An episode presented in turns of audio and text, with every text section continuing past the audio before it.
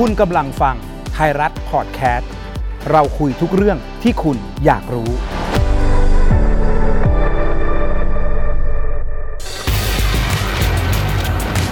สถานีผีดุ เรื่องลี้ลับจากคนเห็นผี โดยแจ็ควัชรพลฝึกใจดี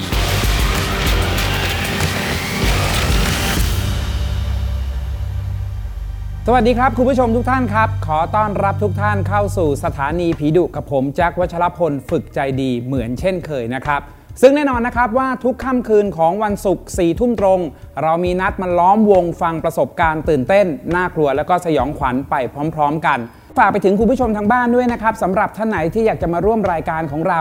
ฝากเรื่องราวของคุณมาที่ ghoststation.thailand@gmail.com ทางทีมงานของเราก็จะมีการคัดเลือก แล้วก็เชิญคุณผู้ชมนั้น มาเล่าในสถานีผีดุของเราครับ และตอนนี้แขกรับเชิญนั่งอยู่ข้างๆผมเป็นที่เรียบร้อยครับ นักเล่าท่านนี้เขาจะมีวิธีการเล่าที่ดุดันและที่สำคัญแต่ละเรื่องที่นักเล่าท่านนี้นำมาเล่าให้พวกเราได้ฟังกัน ไม่ว่าจะเป็นในภาคของออนไลน์ที่โทรศัพท์มาเล่าเรื่อง หรือจะเป็นในสถานีผีดุของเรา มักจะมีอุปกรณ์มาเพิ่มเติม เรื่องเล่านั้นๆด้วยครับ นั่งอยู่ข้างๆผมเป็นที่เรียบร้อย ต้อนรับครูทรครับ สวัสดีครับครูทรครับครับสวัสดีครับพี่แจ็คสบายดีนะคุณครูสบายดีครับ แต่ละครั้งที่คุณครูมาเนี่ยนะฮะจะต้องมีอะไรบางสิ่งบางอย่างครับมาประดับประดาครับอยู่ในรายการด้วยครับพี่เพราะว่าเรื่องที่ครูทรเล่าส่วนมากจะมาจากสิ่งเหล่านี้ใช่ครับนะครับ ก็คือเหล่าบรรดาที่เกี่ยวข้องกับนาฏศิลป์ครับแต่เรื่องที่ครูทรจะมาเล่าในวันนี้ เป็นเหตุการณ์ที่ย้อนกลับไปสมัยที่ครูทรยังเรียนอยู่ ใช่ครับนะครับ มาพร้อมกับชื่อเรื่องบ้านเช่าหลังแรกครับ เกี่ยวข้องอะไรกับหุ่นสองท่านนี้ก็ไม่รู้ครับต้องให้ครูทรเล่าให้ฟังครับครับ คือย้อนไปเมื่ออาช่วงที่ผมเรียนปวสครับ ทีนี้การเรียนครูเนี่ยมันจะเรียนด้วยกันทั้งหมด 4 ปีพี่แจ็คแต่ทีนี้ด้วยความที่ว่าเราไม่รู้ว่าที่โรงเรียนที่ผมเรียนอยู่เนี่ยเขาเป็นสายศิลปิน คือเขามีแค่ 2 ปี ส่วนอีก2ปีเนี่ยเราต้องไปหาสายครูที่อื่นเรียนครับทีนี้ผมก็รู้ตัวแล้วว่าเราไปสายศิลปินไม่ได้แล้ว เพราะว่าอย่างน้อยคือหนึ่งงานมันเยอะอืมแล้วก็มันมีเนื้อหาวิชาที่ค่อนข้างยาก ผมก็เลยปรึกษากับเพื่อนในห้องว่า ใครจะเบนเข็มไปเรียนสายครูบ้าง เพื่อนในห้องก็ยกมือเฮ้ยกูไปกูไปกูไปอย่างเงี้ยประมาณ10กว่าคน เราก็เลยอ่าตกลงกันว่า เดี๋ยวเราจะไปสมัครสอบสายครูกันแถวปทุมธานีอ่าเป็นมหาวิทยาลัยมหาวิทยาลัยหนึ่งที่เขาเปิดสายครูศิลปะโดยตรง ทีนี้พอถึงวันที่นัดแนะกันไปสอบกันพี่แจ็คพอไปถึงที่มหาลัย สรุปก็คือมีไปกันแค่สามคน ก็คือมีผมกับมีเพื่อนผู้หญิงอีกสองคน ทีนี้ก็เลยถามว่าอ้าวแล้วเพื่อนที่เหลือไปไหนอ่ามีเพื่อนอีกคนบอกว่ามันคงไม่มาแล้วล่ะ เพราะว่ามันอยากจะเป็นศิลปินกัน ผมบอกเออถ้างั้นมันจะเป็นศิลปินกันช่างมันครับผมกับเพื่อนอีกสองคนก็เลยตัดสินใจเข้าไปสอบ พอเข้าไปสอบเสร็จก็คือผ่านแล้วก็ได้เข้าเรียนอ่าสายครู ทีนี้ปัญหาที่ตามมาเนี่ยพี่แจ็คมันไม่ใช่ปัญหาว่าเราจะเรียนได้หรือไม่ได้ ครับ มันเป็นปัญหาเรื่องที่อยู่ เพราะว่าณปัจจุบันที่ที่ผมเรียนอยู่พอช่างเนี่ยอ่าผมอ่าอยู่แถวบางแคครับ แต่เพื่อนก็อยู่ท่าพระอยู่อะไรอย่างเงี้ย อยู่โซนนู้นหมดเลยใช่อยู่โซนนู้นหมดเลยทีนี้เวลาเราจะไปเรียนแถวปทุมเนี่ย ครับเราจะต้องเดินทางไกลไกลมากนะ ไกลมาก ซึ่งมันไปกลับไม่ได้อยู่แล้วพี่แจ็คก็เลยตัดสินใจว่า คือผมกับเพื่อนอีกสองคนเนี่ยเราเคย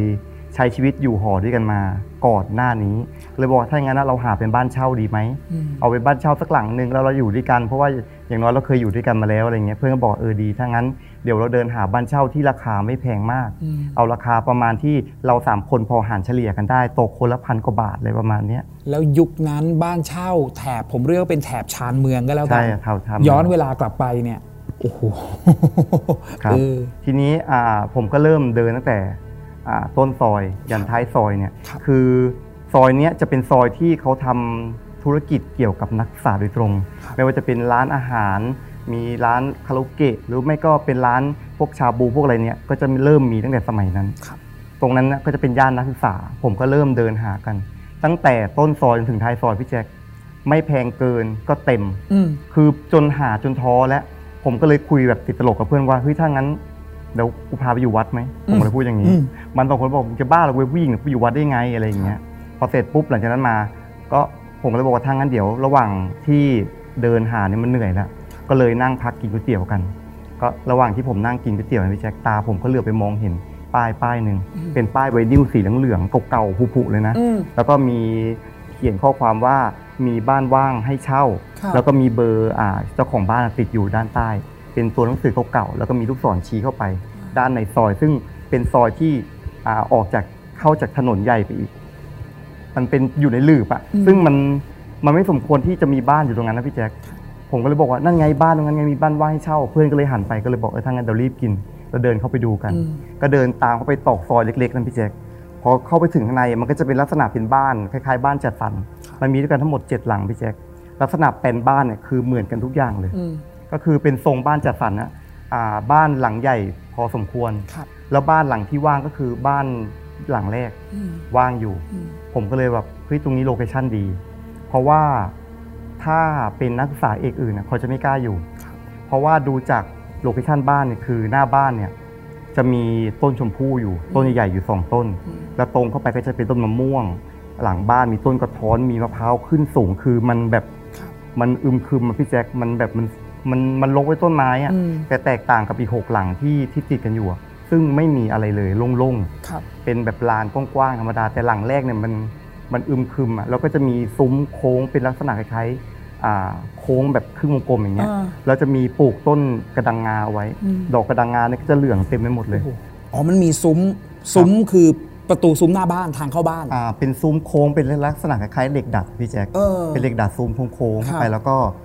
คือมันเป็นทางยาวเข้าไปเหมือนอืมเหมือนเราเหมือนรอบซุ้มแต่งงานนะพี่แจ๊คครับ เขาทำไว้แล้วมีอยู่หลังเดียวด้วย ทีนี้เนี่ยเพื่อนอีกสองคนก็เลยมองกันบอกว่า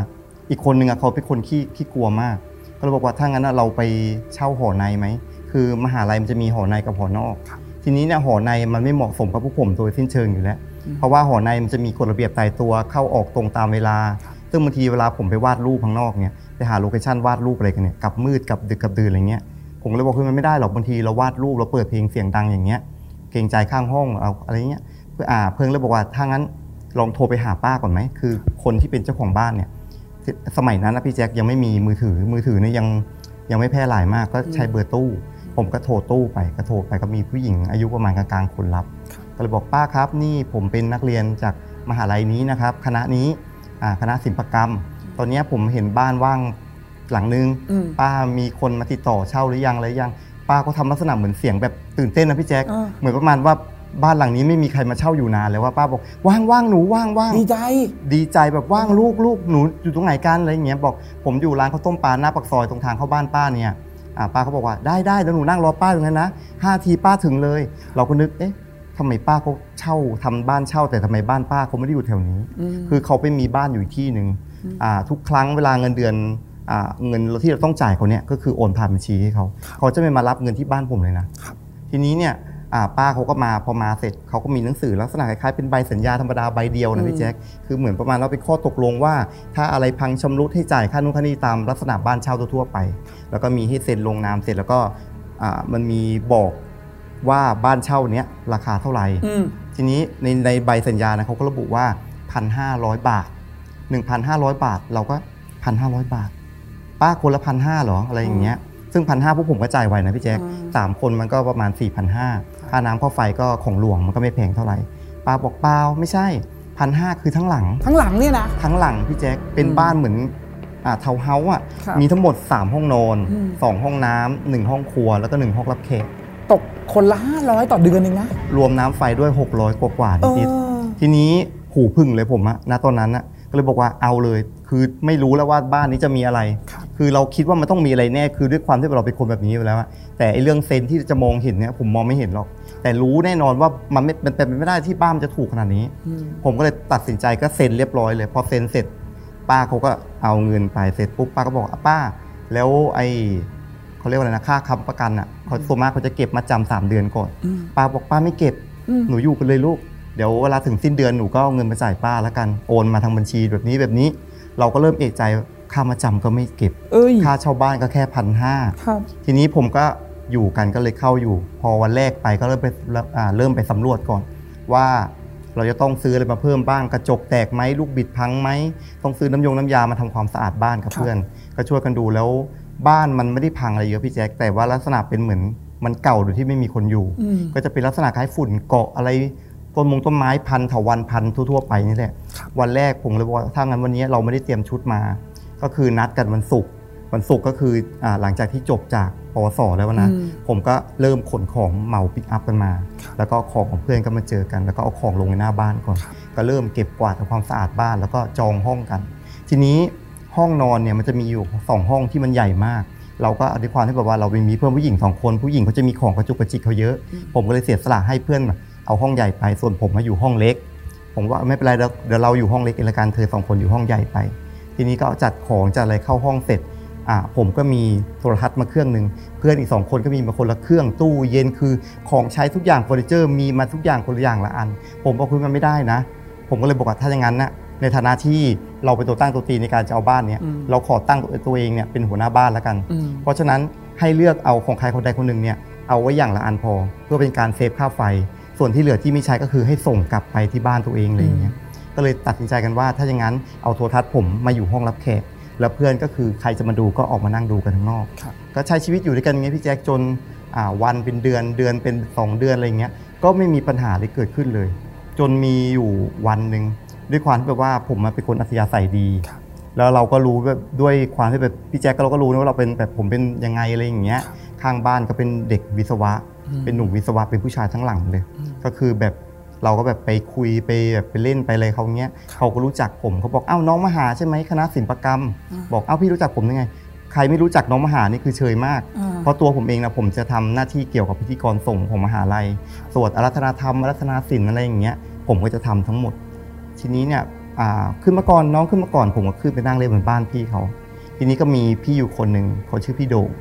พี่โด่งเนี่ยเขาบ้านเขาอยู่จังหวัดกาญจนบุรี ก็คือหน้าตาก็คือจะหล่อคมเข้มอะจมูกโด่งอะไรอย่างเงี้ยก็เขาก็นั่งคณิตคิดเร็วกันอยู่ นั่งกันอยู่ก็เป็นวงเลย ผมก็ไปนั่งดูว่าเขาเล่นอะไรกันอะไรอย่างเงี้ยสักพักหนึ่งเพื่อนเขาบอกว่าไอ้โด่งเดี๋ยวเดือนเนี้ยมึงจ่ายค่าเช่าบ้านด้วยนะอืมพันเจ็ดผมก็พี่โด่งพันเจ็ดเอาแล้วพี่โด่งทำไมพี่จ่ายคนเดียวตั้งพันเจ็ดเขาว่าบ้านผมแค่พันห้าไงครับพันห้านี่คือสามคนแต่พี่โด่งคนเดียวพันเจ็ด ผมก็เริ่มเอะใจแล้วบอกเปล่าพี่ไม่ได้จ่ายคนเดียวอ่าพี่ไม่ได้จ่ายพันเจ็ดไอ้นี่ก็จ่ายพันหกไอ้นี่ก็จ่ายพันเจ็ดกว่าๆคือหันเฉลี่ยกันแล้วเขาอยู่กันแปดคนพี่แจ๊คเขาจ่ายกันคนละพันกว่าบาท สรุปแล้วบ้านเช่าของเขาอะตกแล้วหมื่นกว่าๆแต่เฮ้ยบ้านผมมาเสียแค่พันห้าคือคิดตามจำนวนหัวเลยใช่ครับ ใครอยู่บ้านหลังนั้นก็ต้องจ่ายตังค์ใช่ครับ แต่บ้านเรา คิดแค่ค่าเช่าอย่างเดียว คิดค่าเช่าอย่างเดียวสามคนพันห้าสามคนพันห้าโอ้แต่หลังนั้นนะรวมรวมรวมค่าน้ำค่าไฟแล้วก็คือหมื่นกว่าครับทีนี้ผมก็เริ่มเอะใจแล้วเอ๊ะยังไงวะแต่ผมก็ยังไม่ไม่พูดนะไม่ออกตัวว่าเอ้าพี่โด่งทำไมบ้านผมเสียแค่พันห้าเองล่ะอ่าผมไม่บอกงั้นเพราะผมกลัวว่าเดี๋ยวป้าเขาจะคิดผิดหรือเปล่าครับเดี๋ยวถ้าเกิดป้าเขาคิดผิดแล้วเขามาคิดย้อนหลังเนี่ยแล้วผมอยู่ไปหกเดือนแล้วพี่แจ๊คครึ่งเทอมแล้วอะถ้าเกิดว่าเขาคิดผิดแล้วเขามาคิดเงินย้อนหลังเนี่ยผมไม่มีเงินให้เขานะครับเพราะสามคนที่มาอยู่ด้วยกันผมกับเพื่อนอีกสองคนเนี่ย ฐานะทางบ้านคือแย่มาก คือเอาค่อนข้างยากจนเลยแหละอืมบางเดือนคือไม่มีตังค์ไม่จะกินข้าวอะ ต้มมาม่ารวมกันแล้วมาม่าได้ห่อเดียวอย่างเงี้ยอืมนั่งกินข้าวด้วยกันครับพอเสร็จปุ๊บหลังจากนั้นมา ผมก็เลยกลับมาปรึกษากับเพื่อนอีกสองคน ก็เลยเล่าให้ฟังว่าเฮ้ยวันเนี้ยไปบ้านพี่โด่งมา พี่โด่งเขาเสียค่าค่าบ้านค่าน้ำค่าไฟอะหมื่นกว่าเลยนะอืมเพื่อนผมเป็นคนหนึ่งที่ชื่อเจ้าพึ่งบอกมึงจะบ้าเหรอเราเสียพันห้ามาตั้งหกเดือนแล้วอืมอ่ามึงฟังผิดหรือเปล่าบอกไม่ผิด เนี่ยเขาเสียเป็นหมื่นจริงๆอะไรเงี้ยที่บอกผมก็เลยบอกกับเพื่อนว่าเอางี้ไหมเราโทรไปถามป้าดีไหมอ่าเผื่อป้าเขาคิดผิด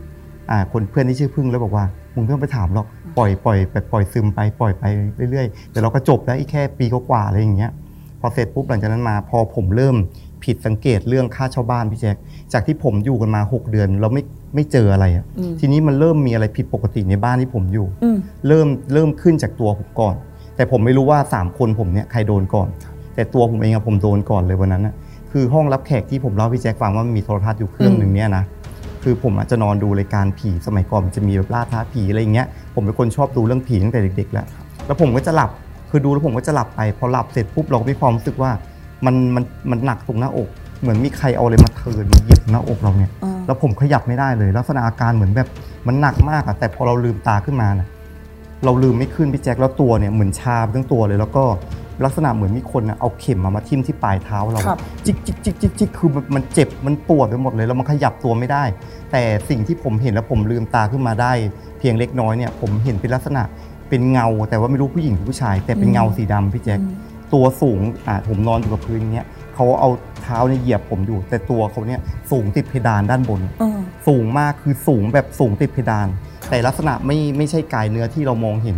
เป็นลักษณะคล้ายๆเหมือนควันรถอะ เรามารวมตัวกันเป็นอืมเป็นกลุ่มอืมก้อนควันอะอืมทีนี้น่ะด้านบนน่ะมันจะมีพัดลมเพดานที่เป็นลักษณะคล้ายๆใบพัดของอ่าเครื่องบินน่ะที่มันเป็นแฉกๆแฉกๆสมัยก่อนครับนั่นแหละมันก็จะหมุน พอหมุนปุ๊บฟุบรอบพัดลมก็จะตัดคอของอุ้ยเงาเนี่ยฟุบแล้วฟุบอย่างเงี้ยพอฟุบเสร็จปุ๊บเงาก็จะมารวมกันใหม่เออพอฟุบเงาก็จะมารวมตัวกันใหม่พอผมเห็นแบบนั้นผมรู้แล้วว่าสิ่งที่ผมเห็นมันไม่ใช่ความฝันแน่นอนครับผมต้องโดนอะไรบางสิ่งบางอย่างที่อยู่ในบ้านเนี้ย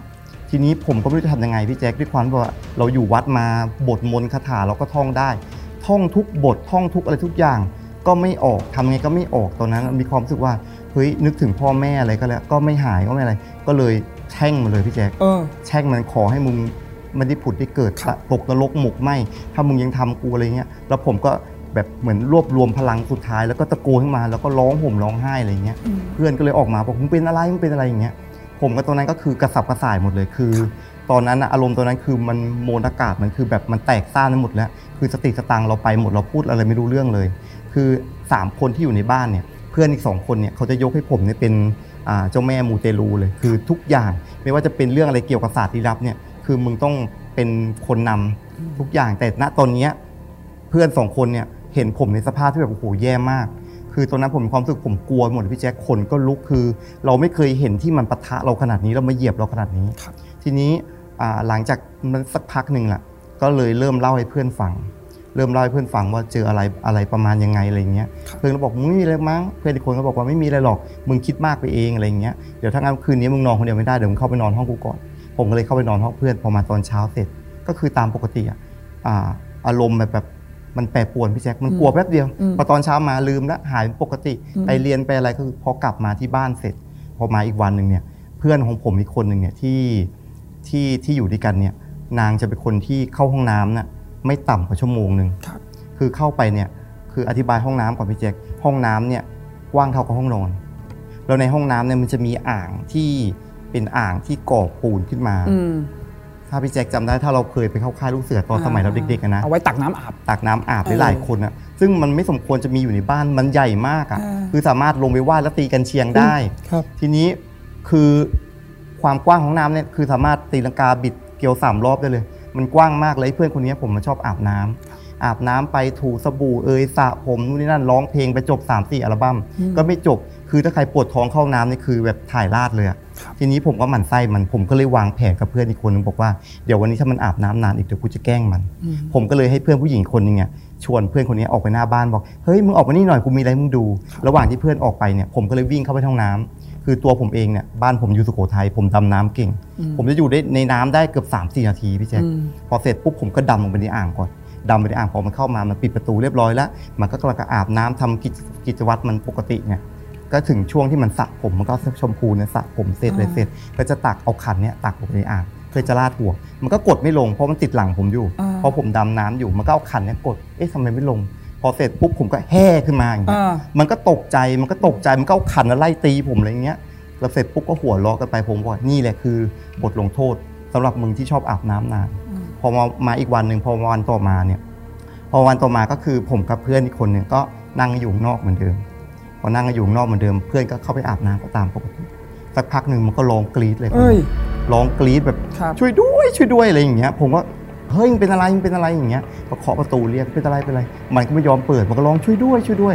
ผมกับเพื่อนอีกสองคนก็เลยช่วยกันถีบประตูพังเข้าไปในครับห้องน้ำพอพังเข้าไปสิ่งที่เห็นก็คือเพื่อนผมคนเนี้ยนั่งอยู่มุมห้องน้ำในมุมหนึ่งแล้วก็เอาตัวเนี้ยกอดแล้วก็สั่นอยู่อย่างเงี้ยแล้วก็ก้มคือบริเวณหัวเนี่ยก็ยังมีแชมพูติดอยู่ไปหมดเลยอ่า เพื่อนผู้หญิงคนก็รีบเอาผ้าผ้าขนหนูไปพันให้อะไรให้ แล้วก็เรียกมันออกมาแล้วพอถึงออกมาถึงข้างนอกนะมันก็สั่นงันงกไปหมดพี่แจ๊คอ่าผมก็เลยไปตักน้ำเย็นในตู้เย็นน่ะมาให้มันกินบอกมันกินน้ำก่อนใจเย็นๆแบบทำใจดีไว้มีเรื่องอะไรสักพักหนึ่งมันก็เริ่มเบาลงพอมันเริ่มเบาลงปุ๊บมันก็เลยเล่าให้ฟังว้าวมันบอกว่า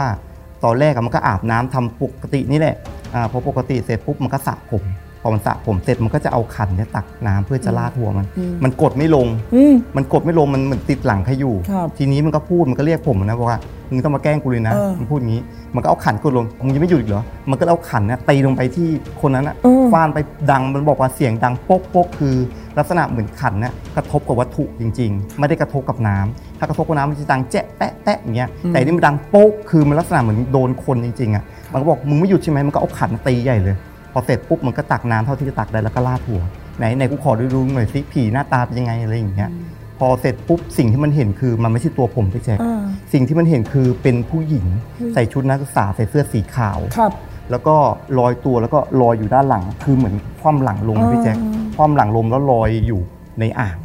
เท่านั้นเลยมันก็สติแตกแล้วมันก็กรี๊ดเลยกรี๊ดเลยพอกรี๊ดกรี๊ดเสร็จปุ๊บผมก็ไปเคาะประตูเรียกมันออกมา พอเรียกมันมาเสร็จปุ๊บหลังจากนั้นมา สองคนที่อยู่ด้วยกันก็เริ่มเจอแล้วทีนี้อ่าพอมาวันต่อมาเสร็จ พอหลังจากที่เพื่อนผมคนเนี้ยเจอเหตุการณ์ในห้องน้ำเสร็จเนี่ย ผมก็ไปบ้านพี่คนข้างๆเหมือนเดิมพอไปบ้านพี่ของคนข้างๆบ้านเนี่ยก็เลยไปคุยเขาแล้วเขาก็รู้สึกปวดท้องบอกพี่ผมขอเข้าห้องน้ำหน่อยนะพอเข้าห้องน้ำเสร็จบอกเออนั่นไงห้องน้ำอยู่ตรงนั้นไง ผมก็เดินไป พอเดินไปพอจะเปิดห้องน้ำอ้าวทำไมห้องน้ำมันกลายเป็นห้องนอน คือพี่แจ็คเข้าใจไหมว่าบ้านบ้านจัดสรรบ้านทุกอย่างเทาวน์เฮาส์เนี่ย ทุกอย่างเขาต้องสร้างเป็นแปลนเดียวกันหมดไอ้ตรงที่มันเป็นห้องน้ำบ้านผมอะบ้านบ้านพี่โด่งอะก็จะต้องเป็นห้องน้ำเหมือนกัน แต่กลับกลายเป็นว่าผมจะเปิดเป็นห้องน้ำแต่กลับกลายเป็นห้องนอนผมก็อ้าวทำไมเป็นห้องนอนพี่โด่งแล้วห้องน้ำอยู่ตรงไหนห้องน้ำก็อยู่ตรงนั้นไง ผมก็มองไปอีกมุมหนึ่งซึ่งมุมนั้นอะถ้าเป็นบ้านผมมันคือห้องนอนผม เออ มันสลับกันมันสลับกัน มันสลับกันมันคือห้องนอนผมครับผมก็เปิดไปอ้าวนี่มันคือห้องน้ำแล้วเป็นห้องเล็ก ๆ คือพื้นที่ห้องมันเท่ากับห้องนอนผมเลย ผมก็เลยเอ๊ะทำไมเป็นห้องน้ำมันเป็นอย่างนี้วะเราก็ไม่ได้คิดอะไรก็เข้าไปทำกิจวัตรปกติแล้วก็นั่งแล้วมองห้องน้ำมองซ้ายมองขวาเอ๊ะทำไมห้องน้ำบ้านเขาสีขาวปกติ คือผมด้วยความที่ว่าหกเดือนเราไม่เคยไปบ้านคนอื่นไงเราอยู่ในห้องน้ำเราเราก็ไม่ได้คิดอะไร แต่ทำไมห้องน้ำบ้านกูมันสีแดงวะคือแดงแบบไม่ใช่แดงแค่พื้นกระเบื้องนะพี่แจ๊คแดงสุขภัณฑ์สุขภัณฑ์ก็แดงขันก็แดง ไออ่างที่ผมลงไปว่ายเล่นอะเขาทาสีแดงหมดเลย ฝ้าก็แดงแดงทั้งหมด ผมก็เอ๊ะทำไมแดงหมดวะหรือว่าเขาถือเคล็ดอะไรหรือเปล่าหนึ่งวันอาทิตย์สีแดงเพราะว่าบ้านผมหลังแรกใช่ไหมอืม สองวันจันทร์สีเหลืองสามอาคารสีชมพูอะไรอย่างนี้หรือเปล่า ผมก็เริ่มอยากจะหาคำตอบ ก็ไปตีสนิทบ้านหลังที่สามเป็นบ้านพี่ที่เรียนบริหารธุรกิจ เป็นผู้หญิงทั้งหลังเลย ผมก็ไปตีสนิทเจ๊หวัดดีอะไรเงี้ยก็เข้าไปคุยชวนคุยเขาอุ้ยเจ๊ปวดท้องจังเลยขอเข้าห้องน้ำหน่อยนะแต่จริงๆไม่ได้ปวดท้องหรอกเดี๋ยวจะเข้าไปดูว่าห้องน้ำเขาว่าสีอะไร ห้องน้ำเขาก็พื้นสีขาวปกติ แล้วอยู่ในตำแหน่งไหนตำแหน่งอยู่เดียวในตำแหน่งเดียวกับบ้านพี่โด่งโอ้โหแสดงว่าห้องน้ำบ้านเราผิดตำแหน่ง ผิดตำแหน่ง เฮ้ย แล้วผมนะไม่ใช่แค่หลังที่สามนะพี่แจ๊คเออ สี่ห้าหกเจ็ดผมรู้จักหมดแล้วผมตีสนิทหมด เออเพื่อจะขอเข้าห้องน้ำอย่างเดียว ครับสรุปคือห้องน้ำของบ้านทุกหลังนะอยู่ตำแหน่งเดียวกับบ้านพี่โด่งหมดเลย เออแล้วเป็นสีขาวทั้งหมด ครับ แล้วบ้านผมมันสีแดงอยู่หลังเดียว พอเสร็จปุ๊บผมก็เริ่มมาคุยกับเพื่อนแล้วเฮ้ย มันไม่ได้แปลกแค่ค่าเช่าบ้านอย่างเดียวนะ ตอนนี้มันมีเรื่องแปลกก็คือเรื่องห้องน้ำมาอีกเรื่องหนึ่งอืมก็เลยมาคุยกับเพื่อนบอกเอานี่ไหมโทรไปถามป้าไหมครับไอ้เพื่อนที่ชื่อพึ่งอะมันมันเป็นคนค่อนข้างแบบเรื่องเงินเรื่องอะไรเงี้ยพี่แจ็คมันจะไม่ได้เลยครับบอกเฮ้ยมึงอย่าพึ่งสิ ถ้าป้าเขาไม่คุยเลยมา เราก็จะอย่าอย่าพึ่งไปกระตุ้นเขาอะไรอย่างเงี้ยรอให้มันถึงสุดๆแล้ว เราถึงจะต้องโทรไปอย่างเงี้ย พอเสร็จปุ๊บหลังจากนั้นมา วันต่อมาเนี่ยคือ ตัวของเจ้าพึ่งผมแล้วก็เพื่อนอีกคนหนึ่งเนี่ยจะแข่งกันเรียน เพื่อที่จะเอาเกียรตินิยม ทีนี้เนี่ยเวลาไปเรียนเนี่ยก็คือช่วยกันเรียน แต่เวลาใกล้สอบปิดห้องใครห้องมันหนังสือไม่บอกกันว่าใครอ่านเล่มไหน คือแข่งกันมาก ทีนี้เนี่ยช่วงหลังมาเนี่ยไอ้พึ่งมันไปโรงเรียนสายอืมมันไปโรงเรียนสายมาก แล้วมีผมกับเพื่อนอีกคนเนี่ยไปก่อนครับมันก็จะเฮ้ยกูฝากเลคเชอร์ด้วยนะเออเดี๋ยวกูตามไปมึงบอกอาจารย์ด้วยว่ากูป่วยท้องเสียอะไรก็ได้อะไรอย่างเงี้ย แล้ววันนั้นนะเป็นวันที่พึ่งไม่ไปโรงเรียน ผมก็เอ๊ะทำไมพึ่งไม่มาวะเพราะปกติอะมันไม่เคยขาดเรียนเพราะเราจะแข่งกันเรียนไงครับเราก็เริ่มเอะใจพอตกเย็นกลับมา พึ่งทำไมมึงไม่ไปโรงเรียน มันก็เงียบพึ่งพึ่งก็เคาะประตูห้อง สิ่งที่ผมเห็นก็คือตัวของเจ้าพึ่งเนี่ยนั่งอยู่มุมห้องพี่แจ็คอืมในห้องของเขาเองนะนะ แล้วตัวก็คือดูลักษณะคือเหมือนเพิ่งยังไม่ได้ตื่นจากที่นอนเลยอะอ่าหัวนี่ฟูฟ่องไปหมดเลยแล้วเบ้าตาเนี่ยก็คือดำเขาเป็นโรคหอบหืดอยู่แล้วครับเบ้าตาเขาก็จะดำเป็นผิดปกติถ้าเขาอดนอนหรืออะไรอย่างเงี้ย ก็นั่งสั่นลักษณะเดียวกับตัวของเพื่อนอีกคนที่อยู่ในห้องน้ำก็เลยถามพึ่งมึงเป็นอะไรมึงเป็นอะไรอะไรอย่างเงี้ย ไอตัวของไอพึ่งเองก็เล่าให้ฟังว่า หลังจากที่อ่าพวกผมอะไปมหาลัยแล้วเนี่ยครับ มันก็ได้ยินเสียงเปิดฝาหม้อข้าวก็แก๊กก็แก๊กเหมือนมีคนอยู่ เปิดฝาตู้เย็นปิดปึ้งปั้งอะไรอย่างเงี้ยมันก็พูดเฮ้ยมึงไม่ไปอีกเดี๋ยวมึงไปรีบจดเลคเชอร์ดิเดี๋ยวอาจารย์เขาจดไม่ทันอะไรไม่ทันเนี่ยเดี๋ยวมึงไม่ได้คะแนนนะอะไรนะมันก็พูดเป็นเรื่องปกติสักพักยังได้ยินเสียงอยู่อีก ยังได้ยินเสียงอยู่ก็คือ มันก็คงแบบมึงทำไมไม่ไปสักทีวะมันก็เลยเปิดประตูขึ้นมาอืมเพื่อที่จะมาดูว่าทำไมมึงไม่ไปโรงเรียนสักทีสิ่งที่มันเห็นก็คือว่างเปล่า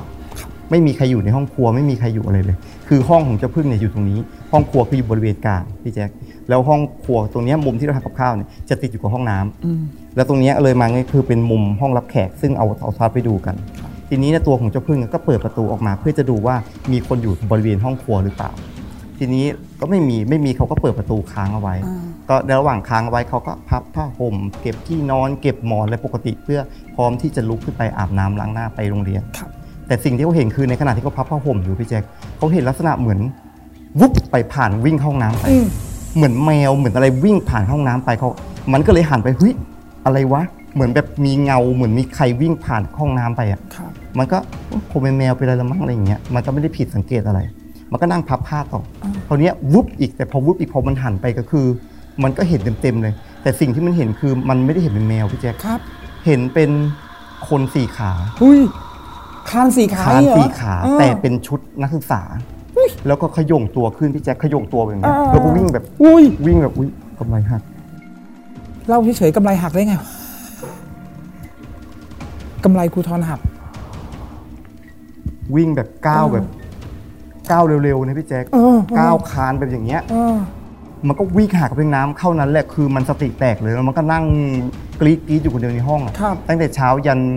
คือมหาลัยผมจะเลิกประมาณบ่ายโมงครึ่งอืมผมก็กลับมาพอกลับมาถึงก็คือเห็นเพื่อนเป็นสภาพเนี้ยครับทีเนี้ยจนตัวมันโดนกับตัวมันเองเนี่ยมันถึงยอมที่จะให้โทรหาป้าอืมเพราะตอนแรกอะมันจะเป็นตัวตั้งตัวตีเลยบอกว่ากูไม่เอานะมึงอย่าโทรนะเดี๋ยวป้าเขาเรียกเงินคืนขึ้นมาอย่างงู้นอย่างนี้อะไรประมาณเนี้ยคราวเนี้ยมันบอกว่าเดี๋ยวกูโทรเองครับเดี๋ยวกูโทรเองยังไงกูก็ต้องโทรเพื่อที่อยากจะรู้ว่าเออเหมือนประมาณว่ามันมันเป็นเพราะอะไรทำไมบ้านมันเป็นอย่างนี้อะไรอย่างนี้ ทีนี้พอโทรไปเสร็จปุ๊บก็ รับสายป้าก็รับสาย สิ่งที่ผมได้ยินจากป้าพี่แจ็ครู้ไหมคืออะไรว้าวผมยังไม่ได้พูดเลยเลย ป้าก็บอกว่า เจอเขาแล้วใช่ไหมลูกนั่นป้าพูดอย่างนี้ แสดงว่าโอ้โหไม่ใช่เคสแรกที่มาอยู่แล้วใช่โทรไปหาป้า ใช่ครับคือป้ารู้โดยอัตโนมัติเลย ป้ารู้อยู่แล้วเออป้าบอกว่าสิ่งที่ป้าพูดกลับมาเนี่ย คือเสียงที่ผมพูดไปเนี่ยคือผมเป็นคนพูดครับแล้วผมก็พูดด้วยอาการลักษณะเหมือนเสียงคัดสั่นเครือ คือแบบเราเพิ่งเจอมาหมาดๆเมื่อกี้อะแล้วโทรป้าครับ คือแบบป้าบ้านป้ามีมีอะไรไหมบอกอืมป้าบอกหยุดก่อนลูก เจอเขาแล้วใช่ไหมเออป้าพูดแบบนี้ ผมก็เลยสตันไปประมาณห้าวิผมก็เลยถามว่าป้าป้าต้องเล่านะคืออะไรเขาคือใครอะไรอย่างเงี้ย ถ้าป้าไม่เล่าผมไม่อยู่แล้วนะครับผมสามคนจะออกเลยอุ้ยหนูหนูอย่าเพิ่งอยู่ไอ้หนูหนูอย่าเพิ่งไปอยู่ก่อนอยู่ก่อนอะไรอย่างเงี้ย เนี่ย หนูอะอยู่นานสุดแล้วนะธรรมดาป้าให้เช่าบ้านหลังแรกเนี่ยหกเดือนพี่แจ๊คคนอื่นอะไม่ถึงสามวันอืมสี่วันบางคนนานสุดสองอาทิตย์ ป้าถึงไม่เก็บค่าไอ้นี่ไงค่ามาจำล่วงหน้าสามเดือนไงป้าไม่ป้ายอมไม่เก็บเลยเพราะว่าไม่มีใครอยู่ครบเดือนครับมีผมมาอยู่หกเดือน ป้าก็เลยบอกว่าเดี๋ยวป้าจะเล่าความจริงให้ฟังแต่หนูอย่าเพิ่งไปนะอืมถ้าหนูไม่ไปอะเดี๋ยวป้าลดให้อีกสองร้อยหรือพันสามเหลือพันสามณตอนนั้นคือด้วยความที่แบบผีก็กลัว เงินก็แบบสองร้อยพูดถึงตอนนั้นเอาจริงนะพี่แจ๊คผมไม่มีเงินกันเลยนะ ผมมารอเงินกู้กยศผมเกิด 17 นะครับผมต้องรอวันที่ 17 เงินออก 17ไอ้เพิ่งเกิดวันที่ 4 แล้วก็เพื่อนอีกคนเกิดวันที่ 5 ทุกคนจะยืมเงินกันใช้ แล้วก็เวียนกันอยู่อย่างเงี้ยครับเพราะฉะนั้นเงินมันใช้เดือนต่อเดือน ผมก็เลยมองหน้ากับเพื่อนบอกเงาไงวะผมบอกงี้ถ้าเกิดไปย้ายไปอยู่ใหม่ ต้องจ่ายค่าประจำนะที่อื่นนะแล้วค่าหอก็แพงค่าบ้านเช่าก็แพงนายสองคนบอกว่าถ้ามึงอยู่ได้กูก็อยู่ได้อืม ทุกคนก็เลยบอกอะถ้างั้นอยู่ก็อยู่อืมผมเลยบอกป้าเพื่อนผมสองคนก็อยู่ ผมก็อยู่ แต่ป้าต้องพูดความจริงนะ ป้าเล่าเลย ป้าต้องเล่าให้ผมเออฟังว่ามันเกิดอะไรขึ้น ป้าก็เลยบอกว่า คือสมัยก่อนที่ที่ที่หนูจะมาอยู่เนี่ยประมาณห้าหกรุ่นเนี่ยครับมันมีเด็กคณะนาฏศิลป์เขามาเช่าบ้านอยู่หลังนี้อืมก่อนที่ที่พวกผมจะอยู่ เป็นผู้หญิงล้วน แต่ในผู้หญิงล้วนเนี่ยจะมีคู่ทอมกับดี้อยู่คู่หนึ่งซึ่งรักกันมาก ทีนี้ด้วยความที่เป็นดี้เนี่ยคนที่เป็นดี้เขายังมีความเป็นผู้หญิงอยู่พี่แจ๊คเขาก็ไปตกหลุมรักผู้ชายอยู่คนหนึ่งครับก็เลยตัดลงตรงปรงใจว่าไปคบกับผู้ชายอืมไอ้คนที่เป็นทอมเนี่ยก็คือนอยนอยก็คือทะเลาะกันอะไรกันหลายหลายต่อหลายครั้งครับแล้วก็เหมือนประมาณว่าตัดสินใจที่จะปิดชิปตัวเองก็คือฆ่าตัวตายอืมแต่วิธีการฆ่าตัวตายของเขาก็คือเขา ไม่ได้ฆ่าทีเดียวนะพี่แจ็คเขาค่อยๆทรมานตัวเองอืมเขาเริ่มจากการกรีดข้อมือกรีดกรีดกรีดพี่แจ็คกรีดจนเลือดเนี่ยไหลไปหมดเลยนะแล้วก็ดิ้นดิ้นดิ้นไปไปรอบห้องอะดิ้นเสร็จแล้วก็ตามด้วยสุดท้ายคือการเอามีดปาดคอตัวเองอืมแล้วก็เสียนอนเสียในห้อง แต่เลือดด้วยความว่าเขาดิ้นอะเลือดเนี่ยติดข้างฝาห้องน่ะผนังเนี่ยเต็มไปหมดเลย ป้าก็เลยไม่รู้จะทำยังไง ป้าก็เลย renovate บ้าน โดยการเอาสีขาวมาทา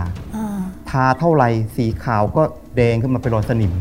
ทาเท่าไหร่สีขาวก็แดงขึ้นมาจนป้าไม่รู้จะทำไงป้าก็เลยบอกว่า ถ้าอยากจะสีแดงมาก เดี๋ยวป้าจัดให้ป้าก็เลยเปลี่ยนเป็นจากห้องนอนกลายเป็นห้องน้ำแล้วก็ทาสีแดงเปลี่ยนกระเบื้องแดง ผนังแดงฝ้าแดง ทุกอย่างแดงหมดเลย ห้องน้ำผมก็เลยกลายเป็นห้องน้ำแดงอยู่ห้องเดียวโอ้แล้วจริง ๆ ตรงนั้นมันคือห้องนอนครับ แล้วก็เปลี่ยนจากห้องน้ำที่ผมนอนอยู่นะ เป็นห้องนอนผมมิน่าห้องน้ำทำไมมันใหญ่จัง มันใหญ่คือเออมันก็คือห้องนอนห้องหนึ่งนะพี่แจ๊คเออพอเสร็จปุ๊บหลังจากนั้นมาพอเรารู้ พอเรารู้เสร็จเลยเสร็จปุ๊บผมก็เลยตัดสินใจกับเพื่อนว่าอะเรารู้แล้ว เพราะฉะนั้นน่ะเราจะไปก็ไปไม่ได้ จะอยู่ต่อแล้วก็เราก็เรารู้แล้วว่าในบ้านมันมีอะไรอืมก็เลยตกลงทำสัญญากันเลยสนที่สัญญากับผีครับผมก็เลยบอกถ้างั้นมึงไปหาทูบมาดอกหนึ่งกูไม่รู้ว่ามันจะรู้หรือเปล่าหรอกแต่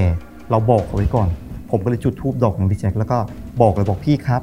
ผมเรียนคณะศิลปกรรม ผมเป็นรุ่นน้องพี่หลายปีอยู่ ผมไม่รู้หรอกว่าพี่ชื่ออะไร แต่ผมมารู้ว่าพี่อะอ่าเป็นเหมือนกันพี่อะเป็นอยู่สปีชีส์ทางฝ่ายผู้หญิง ผมก็คืออยู่ทางฝ่ายผู้ชายเนาะเราเป็นเหมือนกันเราเข้าใจกันเนาะพี่เนาะผมก็พูดไปอย่างเงี้ยพูดแบบตลกๆอะครับคือไม่รู้ว่าผีมันเข้าใจหรือเปล่าบอกว่าพี่ถ้าเกิดผมย้ายไปอยู่ที่ใหม่เนี่ยเงินพวกผมก็ไม่มี ผมอยู่มาหกเดือนแล้วว่าพี่ก็คงจะเห็นว่าผมกินอยู่เป็นยังไง ใช้ชีวิตกันยังไงพวกพี่ก็เห็นว่าผมกินมาม่าห่อเดียวนะอะไรนะ ผมก็เลยบอกคือ ไม่รู้ว่าพูดผมพูดยังไงได้ผีมันสงสารผมอะพี่แจ๊คครับผมบอกว่าถ้าเกิดพี่จะอยู่พี่ก็อยู่ได้นะ แต่เราต่างคนต่างอยู่พี่อย่ามาให้เห็นแบบนี้ เพราะว่าถ้าพี่มาให้เห็นแบบนี้ผมก็อยู่ไม่ได้อืมแล้วถ้าผมไปอยู่ที่อื่นผมก็ไม่มีที่อยู่ พอผมปักทูบหน้าบ้านปุ๊บสิ่งที่ตามมาก็คือควันทูบอะพี่แจ๊คมันลอยเข้าไปในบ้านอืมแต่จริง ๆ มันไม่น่าลอยเพราะว่าอะไรรู้ไหมพัดลมเพดานไอ้ตัวที่หมุนปั่นหัวอยู่นะมันเปิดอยู่ลมมันต้องตีออกจากในบ้านอยู่แล้ว แต่เนี้ยมันเหมือนมีแรงลมนะดูดเข้าไปทูบก็ลอยเข้าไปในบ้านครับผม ไอ้พึ่งแล้วก็เพื่อนอีกคนเนี่ยก็มองมองตามทูบเข้าไป ผมก็เลยบอกพึ่งว่าพึ่งโอเค พี่เขารับรู้แล้วอืมเพราะฉะนั้นนะต่อไปเนี้ยเวลาเรากินข้าวอะ เราตักสี่นะอืมคือผมอยู่กันสามพี่แจ๊คแต่ผมต้องตักเปลือกสี่จาน ถ้าซื้อข้าวกล่องมาก็ต้องซื้อสี่กล่องครับทุกอย่างทำสี่หมดเลยทำให้เหมือนว่าให้พี่พี่แจ๊คพูดเป็นของคนเออคือต้องพูดใช้ชีวิตอยู่กับใครก็ไม่รู้ใช่แล้วไงทีเนี้ยผมก็คือต้องทำอย่างเงี้ยพี่แจ๊คเพราะว่า ถ้าเราไม่ทำงี้เราเวลาที่อยู่ใหม่เนี่ยคือผมเรียนไม่จบนะอืมแต่ครูผมไม่ได้จบมาเป็นครูทุกวันนี้แน่นอนครับเราก็เลยต้องใช้ชีวิตอยู่แบบนี้ ทุกอย่างคือไปไหนก็ต้องเรียกพี่เขาไปด้วย ไปเที่ยวก็ต้องเรียกพี่เขาไปอะไรอย่างเงี้ยอืมจนประมาณเทอมสองเทอมสองเนี่ยอาจารย์เขาสอนวิชาเกี่ยวกับสุนทรียศาสตร์ทางด้านความงามครับอาจารย์เขาให้คิดหัวข้อขึ้นมาว่าจะทำอะไรก็ได้ คือปกติอะรุ่นพี่อะเขาก็จะทำเกี่ยวกับพวกการไล่ลำอ่า ดนตรีไทยพวกอะไรอย่างเงี้ยซึ่งมันทำทุกปีอยู่แล้วอืมผมก็เลยคิดว่าเฮ้ยเราทำหุ่นกระบอกดีไหมวะอืมเพราะว่าหุ่นกระบอกเนี่ยมันเป็นอะไรที่แบบมันจะหายไปแล้ว ทุกวันนี้เด็กไม่รู้จักเลยหุ่นกระบอกมันคืออะไรกระบอกไม้ไผ่หรือเปล่าอะไรอย่างเงี้ย ประวัติความเป็นมาเลยก็ไม่มีไม่มีใครรู้จัก เราฟื้นฟูกันไหมอะไรกันไหมเพื่อนก็บอกมันยากนะไหนไหนจะต้องปักผ้าไหนจะต้องเขียนหน้าหุ่นไหนจะต้องปั้น คือทุกอย่างมันอยู่ในหุ่นกระบอกหมด ก็เลย ถ้างั้นเราไปถามเพื่อนในห้องว่าใครจะทำบ้าง ผมก็รวมกันได้ทั้งหมดประมาณ 8 คนพี่แจ๊คครับทุกคนบอกเออเห็นด้วย เพราะว่ามันเป็นอะไรที่น่าทำแล้วพอผมไปเสนอหัวข้ออาจารย์ อาจารย์ให้ผ่านในครั้งแรกเลยอาจารย์บอกว่าเธอทำเลยหัวข้อนี้อืมผมก็เลยจัดทำเรื่องหุ่นกระบอก ทีนี้สิ่งที่ตามมาเนี่ยก็คืออ่าหออื่นอะเขาไม่ได้อยู่เป็นบ้านพี่แจ๊คอืมเขาอยู่เป็นห้องเล็กๆอะคือห้องเช่าอะ มันไม่สามารถเอาเพื่อน7-8คนเข้าไปนั่งทำงานได้ครับเพราะฉะนั้นโลเคชั่นที่ดีที่สุดคือบ้านผม ทุกคนต้องมารวมตัวกันที่บ้านผมทีนี้วันนั้นก็เลยนัดปักผ้าเนี่ยหุ่นหุ่นตัวเนี้ยอืมคือหุ่นที่อยู่ในเรื่องคือปักผ้าครับเนี่ยพี่แจ็คถ้าดูใกล้ๆเนี่ยมันจะมีลักษณะคือปักมือทั้งหมดเลยนะ เราจะไม่ใช้เครื่องเครื่องจักรปักเลย จะใช้มือปักทั้งหมดครับทีนี้เวลาเราปักผ้าเนี่ยผ้ากว่าจะมาเป็นอย่างนี้พี่แจ็คเราต้องกางเป็นผืนสี่เหลี่ยมใหญ่ๆก่อนแล้วก็เอาสะดึงอะขึงสี่ทิศเราทีนี้เราก็เข้าเป็นคนละมุม ผมมุมหนึ่งเพื่อนคนหนึ่งแล้วก็ไอ้พึ่งคนหนึ่งส่วนอีกคนเนี่ยชื่อเจ้าแก่น เจ้าแก่นเป็นผู้หญิงตัวเล็กๆผอมๆบางๆตัวดำๆมันมาจากกำแพงเพชรมาเรียนแล้วมันก็พูดเนอๆอะไรอย่างเงี้ยสติสตังค์มันก็จะเบอร์ๆหน่อยๆคุยไม่ค่อยรู้เรื่องหรอกผมด้วยความสงสารเพื่อนกลัวเพื่อนจะเรียนไม่จบอืมเพราะว่ากลุ่มอื่นไม่มีใครเอามันไปเลยผมบอกแก่นงั้นเข้ามาอยู่กับเราก็ได้ก็เลยเอาไอ้แก่นมาแก่นมามาช่วยกันปักผ้า ก็เข้าคนละมุมพี่แจ๊คก็สี่มุมพอดี ผมก็ปักไปอะไรไปสักพักหนึงไอ้แก่นมันก็นั่งปักถึงเนี้ยสักพักไอ้แก่นมันก็ไหลลงไหลลงไปเนี้ยอืมอืมอืมไหลลงไปใต้ผ้าอย่างงี้พี่แจ๊คอืมจนหัวและตัวมันอะหายเข้าไปอยู่ใต้ผ้าหมดเลยอุ้ยมันแล้วมันก็บอกว่า เฮ้ยมาหาเราว่าเราง่วงว่ะอ่าเราขอนอนก่อนนะครับคือมันนอนใต้ผ้า ผมบอกเอางั้นนอนก็นอนไปถ้างั้นเดี๋ยวเราแก้เขาเรียกว่าอะไรแก้ได้ที่อยู่ใต้ผ้าคือ มันจะมีเหมือนประมาณว่าได้ที่มันพันอยู่ใต้ผ้าเนี่ย เดี๋ยวเรานั่งแก้ได้ข้างข้างล่างให้นะเออมันก็นั่งแก้ไปสักพักสักพักหนึ่งมันก็บอกโอ๊ยเจ็บดีเว้ยโอ๊ยเจ็บดีเว้ยมันก็พูดอย่างเงี้ย แต่เราไม่ได้ยินเสียงอ่าเราได้ยินเสียงแต่เราไม่เห็นว่ามันพูดอะไรสักพักหนึ่งมันพูดอะไรมึงไว้แก่นผมก็เลยยกสะดึงขึ้น สิ่งที่ผมเห็นคือมันเอากันไกรเล็กๆอะที่เราไว้ตัดนี่เล็กๆอะมันกางออกแล้วมันก็เอากรีดข้อมืออุ้ยเนี้ยพี่แจ๊คอุ้ยเจ็บดีเว้ยอุ้ยเจ็บดีเว้ยอย่างเงี้ยครับพี่แจ๊ค มันกรีดจนเลือดอะผมก็ตกใจก็สะบัดผ้าขึ้นไอ้พึ่งก็บอกไอ้แกนมึงทำอะไรอะไรเงี้ย ก็ช่วยกันจับแขนเพื่อนใหญ่เลยครับ คือณตอนนั้นคือมันไม่ใช่เพื่อนผมเลยพี่แจ๊คคือสติสตังค์มันมันมันไม่ใช่อะ แล้วมันก็กรีดจนแขนมันเอาเลือดหมดเลยแล้วพอเสร็จแกนมึงเป็นอะไรแกนมึงเป็นอะไรอย่างเงี้ย ก็จับตัวมันใหญ่เลยพอจับตัวมันเสร็จ ก็มันก็ดิ้นสักพักหนึ่งพอมันรู้สึกตัวอ่า ผมก็เลยแกนเอาเบอร์แม่มา พอเบอร์แม่มาก็เบอร์แม่ของตัวเจ้าแก่นครับก็โทรก็บอกแม่แก่นเป็นอะไรไม่รู้มันเอากันไกรมากรีดข้อมือตัวเองเลือดหมดเลยแม่อะไรอย่างเงี้ย แม่ก็เลยอ่าเหมือนเขารู้กันอยู่อะเหมือนเขารู้กันอยู่ว่าตัวของเจ้าแก่นเป็นอะไรอะไรอย่างเงี้ยคือสรุปตอนหลังก็คือเจ้าแก่นน่ะเรียนไม่จบพี่แจ๊คคือแม่มารับตัวกลับบ้านเออเรามารู้ตอนหลังคือหลังจากที่ผมไปตามสืบเรื่องแล้วคือ ตัวของเจ้าแก่นเนี่ยเขาโดนทำของใส่อ้าวเพราะว่าเขาไปเป็นเมียน้อยอบตแถวบ้านครับ นั่นแหละทีนี้คนที่เป็นเมียหลวงนะทำของใส่ก็คือ พอเข้ามาอยู่ในบ้านผมอะเหมือนของมันต้านกันหรือเปล่าอันนี้ผมคิดเองนะเพราะว่าในบ้านผมก็มีพี่เขาอยู่ไงอ่าแล้วลักษณะที่เอากรรไกรมากรีดข้อมือเนี่ยมันคือมันคือวิธีการตายของพี่คนนี้อะที่ป้าเขาเล่าให้ฟัง ใช่ที่ป้าเขาเล่าให้ฟังอะอืมแล้วพอเสร็จปุ๊บผมก็เฮ้ยพึ่งมันจะเกี่ยวหรือเปล่าวะ พึ่งบอกมันก็น่าจะมีส่วนมั้งแต่เราก็ไม่รู้ว่ามันอาจจะโดนของของมันส่วนตัวมันหรือเปล่าอะไรเงี้ยครับทีนี้ผมก็มีความรู้สึกว่าพึ่งมึงมีความรู้สึกไหมว่า ช่วงนี้บ้านเรามันมีแต่เรื่องวุ่นวายว่ะอืมคือตั้งแต่เราทำหุ่นกระบอกมาเนี่ยแล้วมีอยู่วันหนึ่งคืออ่าตัวของพี่โดงเขามาเคาะประตูเรียก วันนั้นน่ะเป็นคืนวันอ่าเป็นคืนวันศุกร์ครับผมก็นัดมีไอ้ยิไอ้ไอ้หยินไอ้ปิ๊กอ่าแล้วก็มีเพื่อนมีไอ้นุมีอีกสี่ห้าคนน่ะมาช่วยกันทำไอ้พวกผู้ชายมันก็จะตั้งโรงหุ่นทำโรงหุ่นพ วกผู้หญิงพวกอะไรก็จะนั่งปักผ้ากันอะไรกันเงี้ยก็จะมานั่งทำกัน ประมาณตีหนึ่งเกือบเกือบตีสองอะก็เริ่มทยอยกลับกัน พอประมาณตอนตีห้าหกโมงเช้าใกล้เช้าของวันเสาร์อะครับบ้านข้างๆ คือพี่โด่งมาเคาะประตูบ้าน น้องมาหาน้องมาหาคือเคาะแบบด้วยอารมณ์ที่โมโหอะอืมน้องตอนคืนน่ะ พี่นอนไม่ได้เลยเนี่ยทำไมน้องไม่รู้จักเกรงอกเกรงใจกันบ้าง บอกทำไมอะพี่ผมก็ปกติก็ไม่ได้เสียงดังนะ เพื่อนผมมาทำงานกันก็ไม่ได้เสียงดัง ไม่ได้เสียงดังอะไรเลยอะเสียงปีพาด บรรเลงทั้งคืนเลยเนี่ยเสียงดังทั้งคืนเลย ผมก็บอกมันไม่มีเสียงอะไรพี่ผมไม่ได้เล่นเมื่อคืนผมมานั่งปักอ่าปักผ้าปักหุ่นกันครับเขาก็ยืนยันเลยเขาบอกว่าเนี่ยพี่ได้ยินเสียงจริงๆเนี่ยไม่เชื่อถามเพื่อนพี่สองคนพี่โด่งก็ไปลากเพื่อนเขาไปอีกสองคนเพื่อมายืนยันอืมเพื่อนอีกสองคนบอกใช่ พี่อะได้ยิน แล้วพี่ไม่ได้ยินเดียวด้วยพี่เห็นด้วย แล้วน้องจะมาซ้อมรำในกลางค่ำกลางคืนตีสองตีสามผมก็งงไปแป๊บนึงบอกซ้อมรำอะไรพี่อืม เนี่ยพี่เห็นออกมายืนแต่งชุดลำเนี่ยอุ๊ยเต็มไปหมดเลยยืนกลางแขนจะจ้งจะลำโยกตัวอยู่อย่างเงี้ยโยกตัวอย่างเงี้ย คือไม่ได้ลำสอดสร้อยอะไรปกติเหมือนที่ลำนะเขากางแค่แขนพี่แจ๊คอืมกางแขนอย่างนี้แล้วก็ยืนโยกอยู่อย่างเงี้ยครับยืนโยกอย่างเงี้ยอืมซึ่งดูแล้วมันไม่ใช่ท่าที่คนลำทั่วไปอะ เพราะว่าโทนลำทั่วไปมันก็จะมีแบบสอดสร้อยสอดอะไรปกติอย่างเงี้ยครับแต่เนี้ยเขาบอกว่าเขายืนแข็งๆพี่แจ๊คเขายืนอย่างเงี้ยเขายืนโยกตัวอยู่อย่างเงี้ย โยกตัวอยู่อย่างเงี้ยอ่าอย่างเงี้ยลำอยู่อย่างเงี้ย ผมเลยไปถามว่าพี่แล้ว แล้วผู้หญิงที่พี่เห็นเขาใส่ลำน่ะเขาแต่งตัวไง เขาบอกว่านุ่งชุดสีเขียวๆอ่าผมสบายออกสีแดงๆชมพูชมพู ผมก็เลยไปเดินแล้วไปหยิบหุ่นตัวนี้มาให้ดูอืมพี่คนนั้นก็เลยบอกว่า แบบเนี้ยเครื่องทรงแบบเนี้ยเป๊ะเลย แล้วทาหน้าขาวด้วยตั้งแต่เริ่มต้นมาหุ่นตัวนี้ก็อยู่กับผมตลอด ผมก็ไม่ได้เอาไปไหนเลยครับแล้วทีเนี้ยผมก็เลยย้อนกลับไปว่า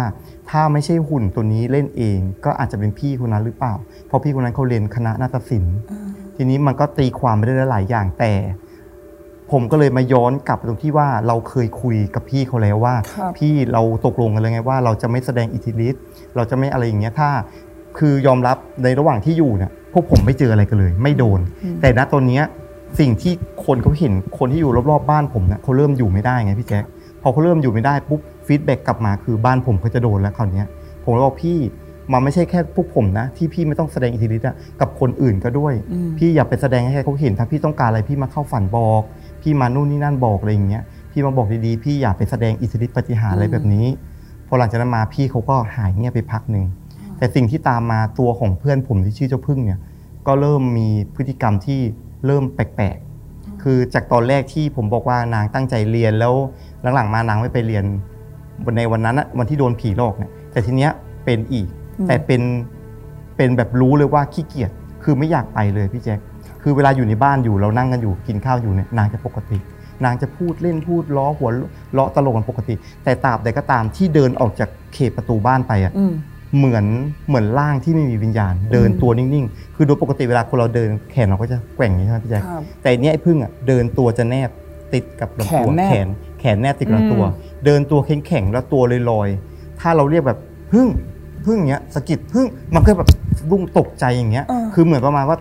รู้สึกอยู่ในตัวภวังค์รู้สึกตัว อืม ซึ่งในขณะที่มึงเดินอยู่คือมึงเดินอยู่ริมถนนนะรถจะชนอะไรอย่างเงี้ย คือมันจะเป็นแบบเนี้ยบ่อยมากจิตมันจะตกหลายครั้งมาก เราเราก็เริ่มสังเกตเห็นเพื่อนแล้วว่าเฮ้ยเพื่อนเราเริ่มไม่ปกติแล้ว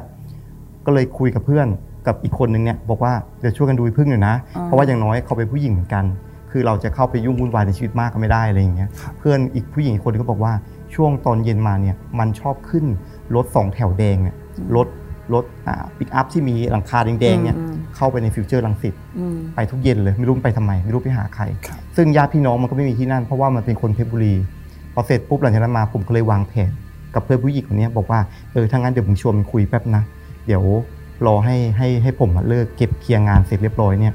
เดี๋ยวค่อยค่อยให้มันขึ้นรถไปอืมพอหลังจากนั้นมาผมก็ไปแอบดูตรงไอ้วินรถนะพอเพื่อนผมคนชื่อพึ่งเนี่ยขึ้นรถไปปุ๊บผมก็ขึ้นคันต่อเนี่ย ขึ้นตามมันไปอืมอยากจะดูว่ามันไปไหนครับแล้วสิ่งที่ผมเห็นคือรถอะไปจอดแถวแถวๆฟิลลังสิตอะพอจอดเสร็จปุ๊บมันจะมีลักษณะคล้ายๆเหมือนเป็นแคมป์คนงานก่อสร้างอืมเขาสร้างไว้ยาวเลยพี่แจ็คแล้วก็เป็นบ้านสังกะสีครับเป็นห้องห้องห้องแบบเหมือนแบบชั่วคราวอะแล้วมันก็เดินหายเข้าไปในห้องใครไม่รู้ห้องหนึ่งเราก็มองมันมาหาญาติมันหรือวะมาหาพี่น้องหรือเปล่า มันเดินหายเข้าไปประมาณ 5 นาทีอะเราก็เริ่มเอะใจว่ามันก็นานอะผมก็บอกว่าถ้ายังไม่ออกมาภายในนาทีเนี่ยผมจะบุกเข้าไปแล้วนะอืมเราความที่เราเป็นห่วงเพื่อน พอผมจะลุกเดินเข้าไป มันก็ออกมาพอดีอืมแต่มันไม่ได้ออกมาคนเดียวมันออกมาพร้อมผู้ชายคนหนึ่งอืมซึ่งเป็นใครก็ไม่รู้ที่เราไม่รู้จักเพราะตัวของเจ้าพึ่งเองเนี่ยเรียนมากับผมตั้งแต่สมัยปวสอืมถ้ารวมปริญญาตรีด้วยตอนนี้ก็ 3 4 ปีแล้ว เรารู้จักกันเพื่อนของไอ้พึ่งก็คือเพื่อนผม เพื่อนผมก็คือเพื่อนของไอ้พึ่ง เราจะรู้จักเพื่อนของกันและกันหมดอืมซึ่งตัวของไอ้เนี่ยไอ้หมอเนี่ยมึงเป็นใครก็ไม่รู้ คือเป็นลักษณะเป็นแบบตัวสูงดำดำจนแบบดำจนเงาอะพี่แจ๊คอื มมันไม่ใช่แล้ววะอะไรอย่างเงี้ยอืมเสร็จปุ๊บมันก็เดินออกมาเดินมาแล้วขึ้นรถเราก็ขึ้นตามครับขึ้นตามมาถึงบ้านเสร็จเราก็ไม่พูด ผมก็ไม่ถามนะว่ามันเกิดอะไรขึ้นกับเพื่อนผม มันก็ไม่บอกแต่เวลามันเข้าบ้านมันปกติอะพี่แจ๊คอืมเราจะให้ไปถามอะไรอะเวลามันอยู่ในบ้านมันปกติ พอสักพักหนึ่งอะมันมันมีช่วงที่งานจะต้องส่ง งานหุ่นกระบอกเนี่ยจะต้องส่งอาจารย์และทีนี้ก็เลยมีเพื่อนผู้ชายอีกหลายๆคนนะมาช่วยกันยก เพราะหุ่นมันไม่ได้มีแค่สองสอง สององค์เนี้ยอืมมันมีประมาณเกือบ 15 ตนที่จะต้องใช้เล่นครับทั้งฉากเอ่ยทั้งอะไรเอ่ยเนี่ยเพื่อนผู้ชายก็มาช่วยกันยกหนึ่งในเพื่อนผู้ชายที่มาเนี่ยก็ชื่อเปิ้ลอืมบ้านอยู่กาญจนบุรี ระหว่างที่เขาเดินเข้ามาในบ้านนะพี่แจ็คเขาก็ทำจมูกแบบเนี้ยเหมือนได้กลิ่นเหมือนได้กลิ่นฟุดฟิตอืมฟุดฟิตเราก็มองดูเปิ้ลเป็นอะไรอะ่ะมันก็พูดเนินๆนะเฮ้ยมาหาเราว่าเนี่ย บ้านแกเนี่ยมันต้องมีอะไรบางอย่างวะอืมบอกมีอะไรอะ่ะ ตอนแรกเราก็คิดอยู่ว่ามันจะรู้แล้วบอกว่าเรามีพี่คนนี้อยู่ด้วยบอกว่าเราว่ามันต้องมีอะไรไม่ดีแน่ๆเลยเนี่ย เราว่าเราได้กลิ่นเหม็นเน่าๆว่ะ แต่ว่าเราก็ไม่รู้ว่าอะไรนะเนี่ย แต่เราว่ามันมันต้องไม่ไม่ใช่ของดีๆอะเดี๋ยวเราเอางี้ไหมเดี๋ยวยกของเสร็จอะเดี๋ยวเดี๋ยวเย็นเนี้ยเรามาหาเองแล้วกันที่บ้าน พอยกของไปที่มหาลัยเสร็จตอนเย็นมันก็มา มันก็มามันก็เดินมาเสร็จปุ๊บมันบอกถ้างั้นเดี๋ยวเราช่วยกันหาของแล้วกันเนาะอืมหา แล้วผมก็เลยถามเพื่อนว่า ให้หาอะไรอืมมันก็บอกว่าหาอะไรก็ได้ที่ไม่ใช่ของเองสามคนเนี่ยครับที่มันเป็นของแปลกๆอะที่มันไม่ใช่ของเองที่มันไม่ใช่คิดว่าเป็นของอืมเพื่อนเราเนี่ยผมก็เริ่มหากัน เริ่มจากห้องผมห้องไอ้พึ่งห้องเพื่อนอีกคนหนึ่งห้องครัวห้องทุกอย่าง ก็หาหมดมันก็เป็นของใช้ในชีวิตประจำวันที่ที่ผมใช้อยู่อะมันก็ไม่มีอะไรผิดสังเกต จนจุดสุดท้ายเป็นจุดที่อยู่หน้าบ้าน จะเป็นชั้นวางรองเท้าทั้งหมดอืมก็จะมีรองเท้าคาชูผมของเพื่อนของอะไรรองเท้าแตะรองเท้าผ้าใบทั่วๆไปเนี่ยผมก็ไปหยิบรองเท้าคาชูคู่หนึ่งน่าจะเป็นของไอ้พึ่ง ก็จับเขย่าดูมันก็ดังแก๊กแก๊กแก๊กแก๊กอ่าเอ๊ะอะไรมันดังแก๊กแก๊กแก๊กแก๊กวะผมก็จับเขย่าเขย่าแล้วก็เทออก มันก็มีของบางสิ่งบางอย่างร่วงมาจากรองเท้าพี่แจ๊คดังกลิ้งผมว่าเอ้านี่มันพระอะไรวะเนี่ยรูปร่างพิกลพิการแปลกอืมๆเออผิดรูปผิดรอยอะไรเงี้ย ผมก็ก็ก้มจะจับดูไอ้เพิ่งบอกมึงอย่าจับ มึงรู้ไหมเนี่ยมันจะลิจะไลใครเอามาใส่ไว้เนี่ยอืมนี่แหละนี่แหละตัวสาเหตุที่เพื่อนมึงโดนอะไรอย่างเงี้ย ผมเลยถามว่าแล้วมันคืออะไร มันก็เลยบอกว่า เนี่ยเขาเรียกว่าไอ้ง่างอ๋อบอกว่าเนี่ยเขาเรียกไอ้ง่างไอ้ง่างเกรดบิดธรรมดานี่ก็แรงพอแล้วนะครับนี่มึงรู้ไหมว่าไอ้ง่างเกรดบิดตาแดงด้วยเนี่ยอืมโคตรแรงเลยเนี่ยของเขมรชั้นต่ำเลยมันพูดอย่างนี้ แล้วพอเสร็จปุ๊บผมว่าอ้าว แล้วใครมาทำใส่มันอะไรอย่างเงี้ย วันนี้เนี่ยพี่แจ็คมันประมาณเนี้ยที่แต่อันเนี้ยมันเป็นร่างเปล่านะ อันเนี้ยเป็นร่างเปล่าผมเอามาให้ไม่ใช่พี่แจ็คดูไม่ใช่ของต้นเรื่อง ไม่ไม่ใช่ อ่า อันนี้เป็นร่างเปล่าคือเกรดบิดมันจะมีบิดซ้ายกับบิดขวาอืมแล้วไอ้จะมีง่างเนี่ยคือใช้สำหรับคุณใสยมนต์ดใช่ำครับเรื่องของเสน่ห์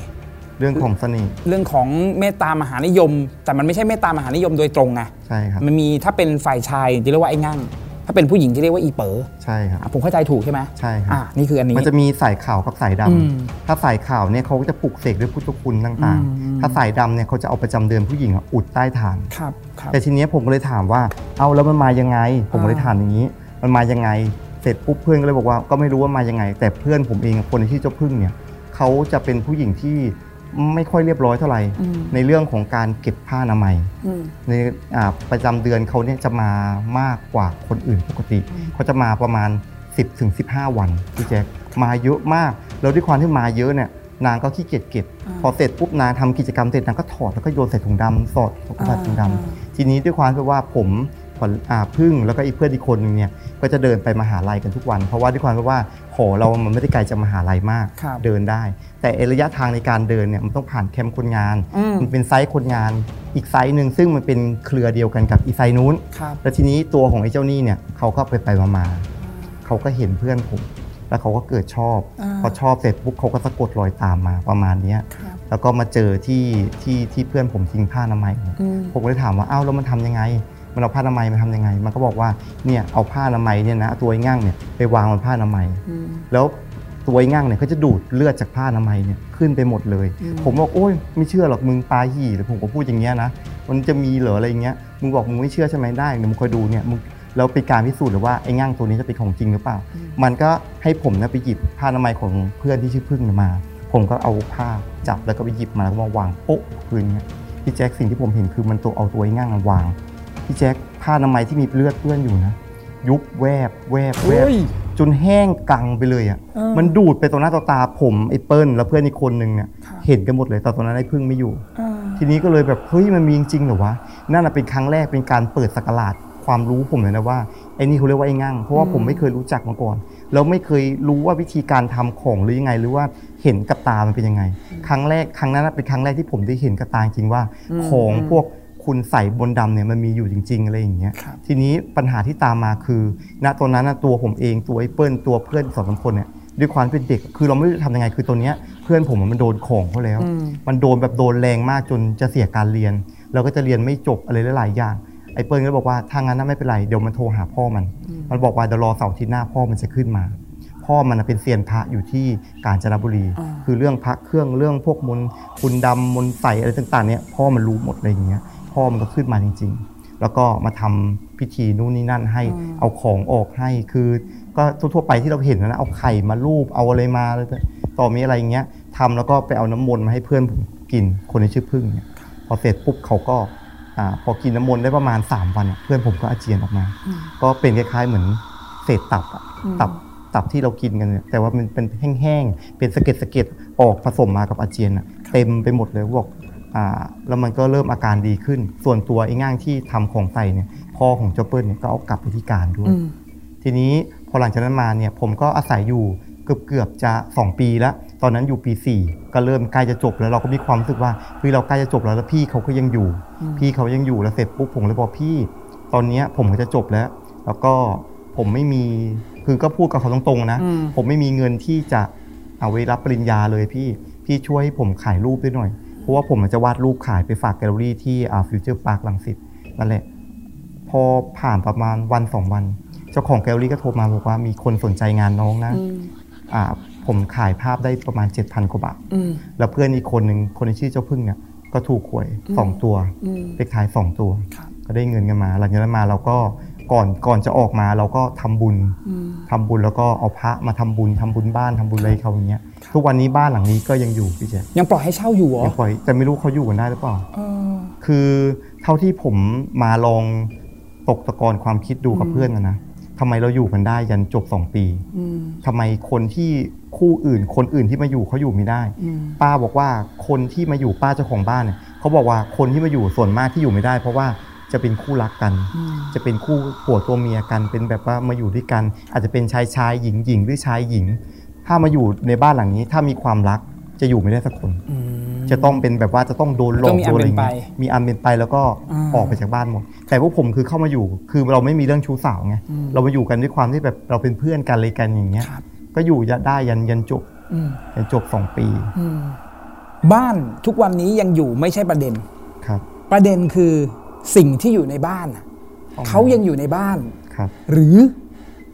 หรือตามมาอยู่กันนี่อืมผมไม่กล้าทักไงครูทอนเอาต้องถามความรู้สึกครูทอนก่อน ครูทอนคิดว่าพี่สาวคนนั้นน่ะเขาจะจบที่บ้าน หรือ อ๋อผมลืมเล่าไปนิดนึงพี่แจ๊คว่าเขามาฝันเขาเข้าฝันหาอ่าผมสามครั้งอ่าอ่าตอนหลังจากที่ที่ผมบอกว่าพี่พี่อย่ามาให้ผมเห็นนะอืมพี่มีอะไรเนี่ย พี่มาเข้าฝันบอกครับคือผมไม่อยากจะเห็นหน้าเขา พี่แจ๊คเขาเป็นผู้หญิงที่สวยมากนะอืมเขาเป็นทอมที่สวยมาก แต่ว่าเขาจะตัดเป็นผมลักษณะให้ผมบ๊อบอะครับผมบ๊อบบ๊อบทั่วๆไปอะตาเขาจะโตคิ้วเนี่ยดำแล้วก็โกงอืมคือหน้าตาเขาจิ้มลิ้มอะหน้าตาแบบรูปมนๆไกลๆอะสวยเลยแหละ แล้วตัวไม่สูงมากเท่าไหร่อืมแล้วเวลาเขามาในฝันเนี่ยเขาจะชอบมาเล่นดนตรีไทยให้ฟังอืมบางทีเขาก็มาลำให้ดู หรือไม่เขาก็จะพาผมอะไปสถานที่ เป็นโรงละครบ้าง เป็นเหมือนอืมเป็นงานวัดแล้วมีการแสดงมีอะไรอย่างเงี้ยครับเขาจะพาผมไปลักษณะแบบนั้นอะเท่าที่ผมเห็นประมาณสามครั้งอะผมถึงถามครูทอนไงครับในความรู้สึกส่วนตัวของครูทอนครูทอนคิดว่าพี่เขายังอยู่กับครูทอนไหมตอนแรกก็ไม่คิด แต่พอเอามานี่ปุ๊บพอวิวีเห็นแวบๆแวมๆเราก็ เอ๊ะ ใช่ปะวะเพราะว่า คืออย่างที่พี่แจ็ครู้อะเพราะว่าในห้องในในที่ผมอยู่อะครับเขามีของผมมีของที่มันมีแรงกว่านี้เยอะไงอืมทั้งแม่ครูทั้งอะไรตัวมีอะไรอะอืมตรงนี้ก็เลยดูเหมือนจะดบๆไป คือเท่าที่ครูทอนเล่าให้ฟังครับ เราต้องพูดถึงเรื่องของสถานที่เลือกคน อันนั้นก็ส่วนหนึ่งแล้วและอีกอย่างหนึ่งคือสิ่งที่ทำให้ครูทอนอยู่ในบ้านหลังนั้นได้นานนะ ความคิดเห็นส่วนตัวผมนะครับเป็นเพราะว่าครูทอนมีการทำสัญญากับเขา อนุญาตให้เขา ได้อยู่ในชีวิตประจำวันของเราได้ไงใช่ครับเขาก็อยู่กับเรา เรามีการเส้นให้เขา อันเนี้ยถ้าตามความเชื่อเนี่ยอืมมันก็มองได้ได้สองมุมนะครับ บางมุมก็จะมองว่าเฮ้ยการที่เราเปิดใจเปิดจิตให้วิญญาณเหล่าเนี้ยเข้ามาอยู่ในชีวิตประจำวันของเราอะสิ่งหนึ่งที่จะเติมพลังให้เขาได้ นั่นคือพลังชีวิตของเราใช่เขาจะต้องซึมซับเอาพลังงานชีวิตของเราเพื่อไปหล่อเลี้ยง ในส่วนของจิตในส่วนของพลังงานของเขาณตอนนั้นก็ทำให้เขาอาจจะให้ครูทรกับเพื่อนๆเนี่ยอยู่ในบ้านหลังนั้นได้นานก็ได้ไงแต่หลังจากนั้นพอมีการทำสัญญากันเสร็จอยู่ที่ครูทรละว่าครูทรจะจบกับพี่สาวคนนี้ยังไง แต่ถ้าครูทรยังเปิดใจ เฮ้ยพี่ก็อยู่ในหุ่นตนนี้หุ่นตัวนี้ แล้วพี่ก็รอวันถึงเวลาที่พี่จะไปสู่ในภพภูมิที่ดีก็อยู่ไป ต้องถามว่าระหว่างที่มีหุ่นตัวนี้อยู่กับครูทองครูทองมีการเส้นอะไรให้ให้ให้เขาไหมอะ คือก่อนหน้านี้ไม่มีแต่เมื่อกี้เวลานั่งเล่าแล้วขนลุกตลอดเลยพี่แจ๊คอืม คือเมื่อกี้ก็แบบทั้งหมดนี่น่ะอยู่อยู่ๆกำไรผมก็หัก ผมจะบอกว่ามันอยู่ที่ความเชื่อความศรัทธาก่อน เพราะเพราะฉะนั้นความเชื่อความศรัทธาลักษณะแบบเนี้ยมันไม่ผิดเลย ครับ มันเป็นความเชื่อความศรัทธาของครูทรตราบใดที่ครูทรไม่ได้นำความเชื่อนั้นมาแปลเปลี่ยนเป็นอย่างอื่น เพราะฉะนั้นอันนี้ไม่ผิดครับเออ แต่ถ้าจะให้ถูกต้องความคิดเห็นส่วนตัวนะครับผมอยากให้ครูทรบอกเขา ถ้าคิดว่าเขายังอยู่ ต้องให้เขาไปสู่ในภพภูมิของเขา เออนะครับ วันนี้เขาอาจจะ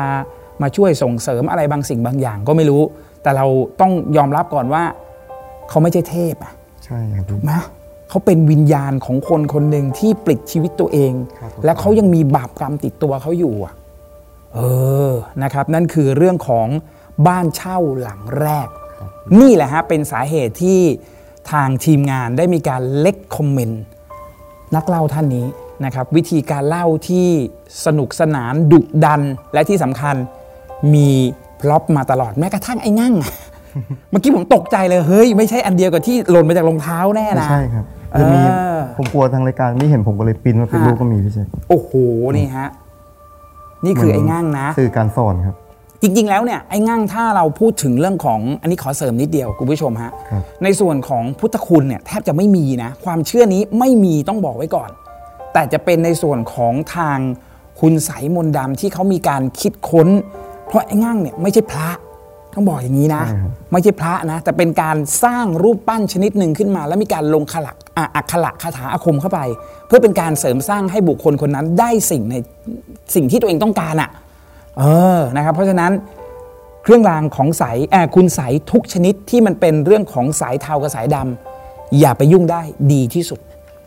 อ่านี่คือบทสรุปของเรื่องนี้นะครับ คืนนี้สถานีผีดุของเราขอบคุณครูทรนะครับ ที่วันนี้มาเล่าเรื่องนี้ให้พวกเราได้ฟังครับ ขอบพระคุณครับครับขอบคุณครับ สถานีผีดุเรื่องลี้ลับจากคนเห็นผี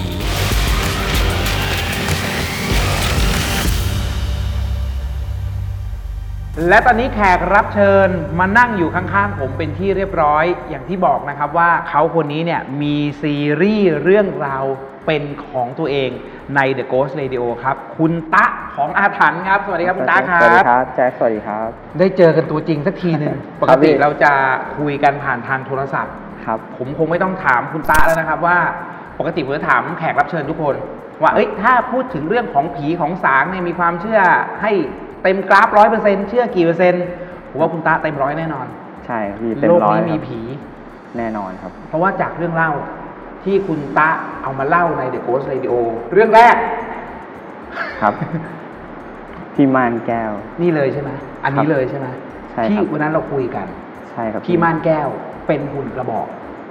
นะฮะแล้วก็มีเรื่องผ้าห่อศพมีเรื่องเกี่ยวกับตะคงตะเคียนอะไรต่าง ครับๆนะฮะวันนี้คุณตะมีเรื่องมาฝากพวกเราชาวสถานีผีดุวันนั้นผมจำได้ที่เราคุยกันใน The Ghost Radio แล้วคุณตะส่งรูปเป็นรูปขวดมา ครับ แล้วข้างหลังเนี่ยมันเป็นเหมือนกับหนังสือเก่าๆผมก็เลยถามคุณตะว่าสิ่งที่อยู่ข้างหลังน่ะคืออะไร ครับ วันนี้คือที่เราจะคุยกันคือเรื่องนั้นปะใช่ครับเรื่องของตำราตำราครูครับ โหน่าสนใจครับเรื่องนี้ เล่าให้ฟังหน่อยเกิดอะไรขึ้น ก็เดี๋ยวผมเกรินก่อนนะครับ เรื่องของตำราเล่มเนี้ยครับ มันทำให้ของสะสมของผมเนี่ย ที่มีอยู่เกือบห้าสิบชิ้นที่เป็นของอาถรรพ์นะครับครับที่เกี่ยวกับวิญญาณนะครับ เหลือแค่สิบห้าชิ้น จาก50ครับ พอมีเรื่องนี้เข้ามาเกี่ยวข้องครับ เหลือ15เหรอใช่ครับ ที่มาที่ไปเป็นยังไงอะ ก็คือเริ่มต้นเลยนะครับครับตำราชุดเนี้ยเมื่อก่อนเนี่ยผมไม่ได้เป็นคนเก็บตำราครับผมเป็นคนเก็บ ของเก่า เก็บพระเครื่อง เก็บเครื่องรางของขลังเนี่ยครับ แล้วพอดีเนี่ย พอผมได้ย้ายมาอยู่อัมพวาครับเราก็เหมือนชอบเรื่องของเออวัฒนธรรมศิลปะของทางอัมพวาเนี่ยครับ พอเราได้อ่ามาอยู่ตรงนี้แล้ว เราก็เลยเหมือนคุยกับเพื่อนเราที่อยู่ในกลุ่มเดียวกันนะครับ ว่าเฮ้ยเราเราน่าจะหาของที่มันเป็นสิ่งที่แสดงถึงภูมิปัญญา แล้วก็คุณค่าของ ของที่นี่ดีกว่า คือหันมาเก็บของที่มันบ่งบอกถึงความเป็นอัมพวาอืมนะครับอืมเราก็เลยเอ่อได้ไปคุยกับอาจารย์ท่านหนึ่ง อาจารย์เขาบอกว่าอย่างครูบาอาจารย์สมัยก่อนนะครับ พวกทางศิลปะวัฒนธรรมเหล่านี้เขาก็นิยมที่จะสืบต่อกันมือต่อมือครับ แต่ก็มีบ้างบางครูบาอาจารย์ที่ท่านอะบันทึกไว้อืมเราก็เลยอยากรู้ว่าอ้าวแล้วอย่างนี้การบันทึกของท่านเนี่ยเป็นยังไงอืม ก็เลยไปหาข้อมูลว่าอ๋อท่านเนี่ยมักบันทึกไว้ในสมุดโบราณชนิดหนึ่งเรียกว่าสมุดข่อยนะครับ สมุดคอยอ่าใช่ครับอ่าสมุดโบราณชอ่านิดที่เรียกว่าสมุดข่อยครับอ่าเราก็เลยเริ่มหาข้อมูล เพราะว่าเมื่อก่อนเนี้ยเราไม่รู้เลยว่าสมุดข่อยเป็นยังไงอืมแล้วก็อ่าลักษณะหรือว่าการหาเนี่ย มันจะไปอยู่ที่ไหนอยู่ตรงไหนนะคครัรับบเราก็พยายามค้นหาข้อมูลมาเรื่อยๆจนได้รู้ว่าสมุดเหล่านี้ มักจะอยู่ในบ้านของครูบาอาจารย์เก่าอืมๆบ้านหมอยาเก่า หรือตามวัดอืมเก่าๆ ที่มีการเอ่อมีครูบาอาจารย์แล้วก็สืบทอดกันมาครับเราก็เลยเริ่มที่จะสะสม อืม ครั้งแรก แรก ๆ ที่เราได้มา แล้วก็อาศัยซื้อตามเว็บไซต์บ้าง ซื้อตามเอ่ออินเทอร์เน็ตบ้างอะไรเงี้ยครับ หมายถึงว่าตามหาซื้อสมุดข่อยเนี่ยนะใช่ครับใช่ใครมีการเขามีการขายในอินเทอร์เน็ตเลยเหรอมีครับมีมี เหรอฮะ แต่ว่าเนื่องด้วยแบบอ่าการซื้อมาของเราอืมจากอินเทอร์เน็ตเนี่ยมันเป็นการแค่หาความรู้เฉยๆว่า ลักษณะมันเป็นยังไงความอืม เก่าของมันอืมเนี้ยเป็นยังไง อืมเพื่อที่จะดูว่าดูอายุดูยุคสมัยเนี่ยครับอืมครับ ครับ แต่ว่าจุดประสงค์หลักของเราก็คือการเก็บสมุดข่อยของที่นี่ที่อัมพวา อืมอืมเฉพาะ เจาะจงเลยว่าต้องเป็นของอัมพวาเท่านั้น ใช่ครับใช่อืมใช่ครับจนอ่าวันหนึ่งเนี่ย ผมก็ได้ทราบข่าวจากคนที่ช่วยเราหาของอืมว่าแบบมีบ้านอยู่หลังหนึ่งเป็นบ้านเก่าอยู่ในสวนนะครับเขาต้องการใช้เงิน เขาก็เลยอยากจะขายสมุดข่อยของบ้านเขา ครับ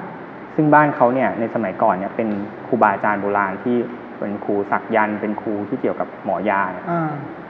เราก็สนใจแล้วก็เลยบอกว่าเอ่องั้นเดี๋ยวเราว่างแล้วเดี๋ยวนัดกันแล้วเดี๋ยวอืมไปดูกันอืมจนวันหนึ่งเนี่ยเราได้นัดวันกันเรียบร้อย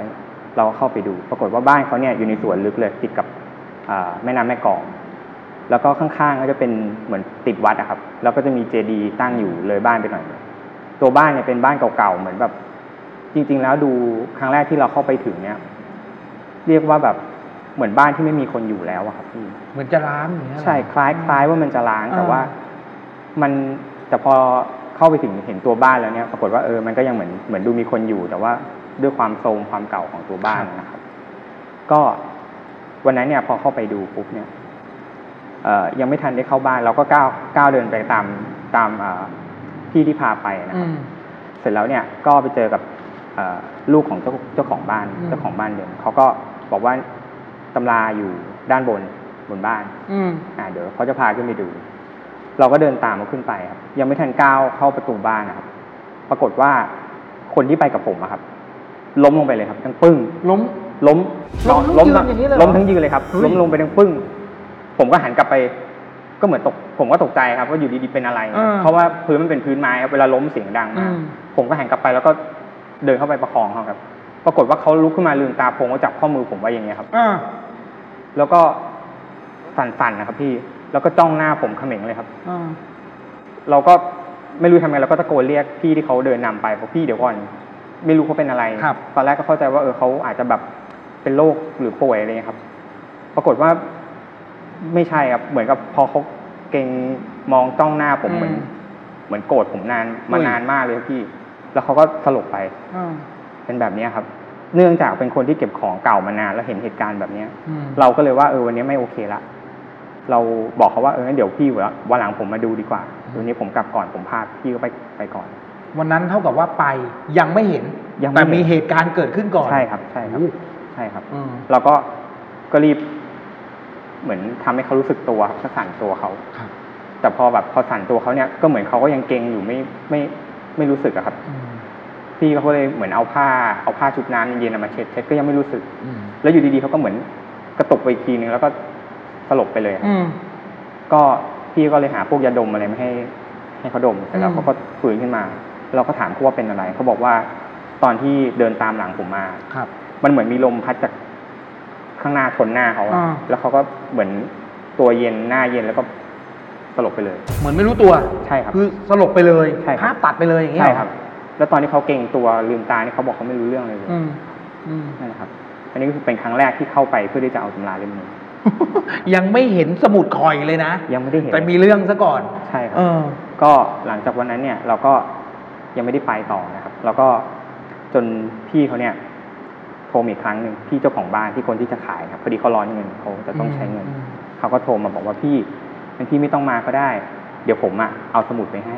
อืมอะโอเคก็นัดกันข้างนอกว่าอะงั้นเดี๋ยวเราเจอกันตรงอ่าตอนนั้นนัดที่วัดอะนะครับว่าเออเดี๋ยวไปเจอกันตรงลานวัดละกันเดี๋ยวผมไปจอดรอ ครับ ผมก็ไปจอดรอเขาอยู่ ก็นัดกันตอนนั้นประมาณสี่โมงเย็น อืม ก็รอเขาจนถึงหกโมงเย็นนะครับ ก็ยังไม่มาโทรอ้าว ติดต่อก็ไม่ได้ก็เลยแบบสงสัยว่าเป็นอะไรอ่า ก็ผมก็เลยโทรไปหาเพื่อนคนที่พาผมเข้าไปครับเขาบอกอ๋อพอดีเขาเกิดอุบัติเหตุ เอ้า เขาเอาตำรามาแล้วครับ เอาขึ้นมอเตอร์ไซค์มา เสร็จแล้วอ้าว เหมือนกับว่า ไม่รู้ว่าหักหลบอะไร แล้วก็ชนเข้าข้างทางก็เลยเข้าโรงพยาบาลมันมันเป็นอุบัติเหตุที่เกิดขึ้นระหว่างที่เขากำลังจะเอาตำราเนี้ยมาให้คุณตะใช่ครับใช่ครับเฮ้ยนี่คือครั้งที่สองที่ที่ไม่ได้มา เขาเป็นอะไรมากไหมตอนนั้น ก็บาดเจ็บนิดหน่อยไม่เยอะครับอืม นิดหน่อยไม่เยอะอุ้ยครับเออนี่คือครั้งที่สองแต่ก็ เหมือนกับว่าเขาก็ไม่ไม่ละความพยายามนี่เขาก็ทั้งทั้งเขาและเราด้วยนะเราก็อยากได้เราเราเราก็อยากได้เออเพราะว่าเออมันเป็นของที่นี่ใช่ไหมพี่ถ้าเป็นรผห็มนะโอ้ถ้าเจออย่างเงี้ยสองสองครั้งอะผมไม่เอาละผมกลัวจะมีครั้งที่สามเนี่ยก็เลยแบบ ตอนนั้นก็ยังก็ห่างกันไปแล้วผมอืมผมก็ไม่ได้ติดต่อเขานะเขาก็อืมไม่ได้โทรมาบอกนะจนแบบมีอยู่คืนหนึ่งผมฝันว่ามีคนโบราณนะครับใส่ผ้าขาวม้าครับเอ่อ แล้วก็เป็นกางเกงดำอะครับกางเกงสีดำดำๆอะอืมดูมีอายุเลย แล้วก็สักยันต์เป็นตัวเดินมาหาผมอืมแล้วก็เข้ามาแตะบ่าอืมอยู่อย่างเงี้ยครับอืมแล้วก็มองหน้า แล้วก็เดินไป ซึ่งจริง ๆ ผมถือว่าเป็นนิมิตหมายที่ดีสำหรับดีไหมผสำหรับผมเนี่ยความถืรู้อสึกว่าเป็นอืมเป็นนิมิตหมายที่ดีว่าเหมือนท่านจะมาบอกอะไรสักอย่างอืมเราก็เลยแบบ แต่ตอนนั้นเราก็คิดว่าเอ้ยเราอาจจะฝันไปเองคิดไปเองหรือเปล่าเนี่ยครับ พอวันรุ่งขึ้นเนี่ย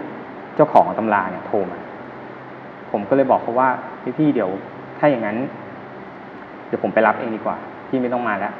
ไปบ้านเขาใหม่ ไปบ้านเขาใหม่อีกรอบหนึงครับ รอบนี้ผมก็เลยโทรไปหาครูบาอาจารย์ที่ผมนับถือครับว่าอืมเออเราจะไปรับตำราเรื่องเนี้ย แต่เหตุการณ์เนี่ยมันเกิดสองครั้งแล้วเป็นแบบนี้เราจะทำยังไงอืมท่านก็เลยบอกว่าให้จัดพานดอกไม้แล้วก็ผ้าขาวไปอืมไปรับ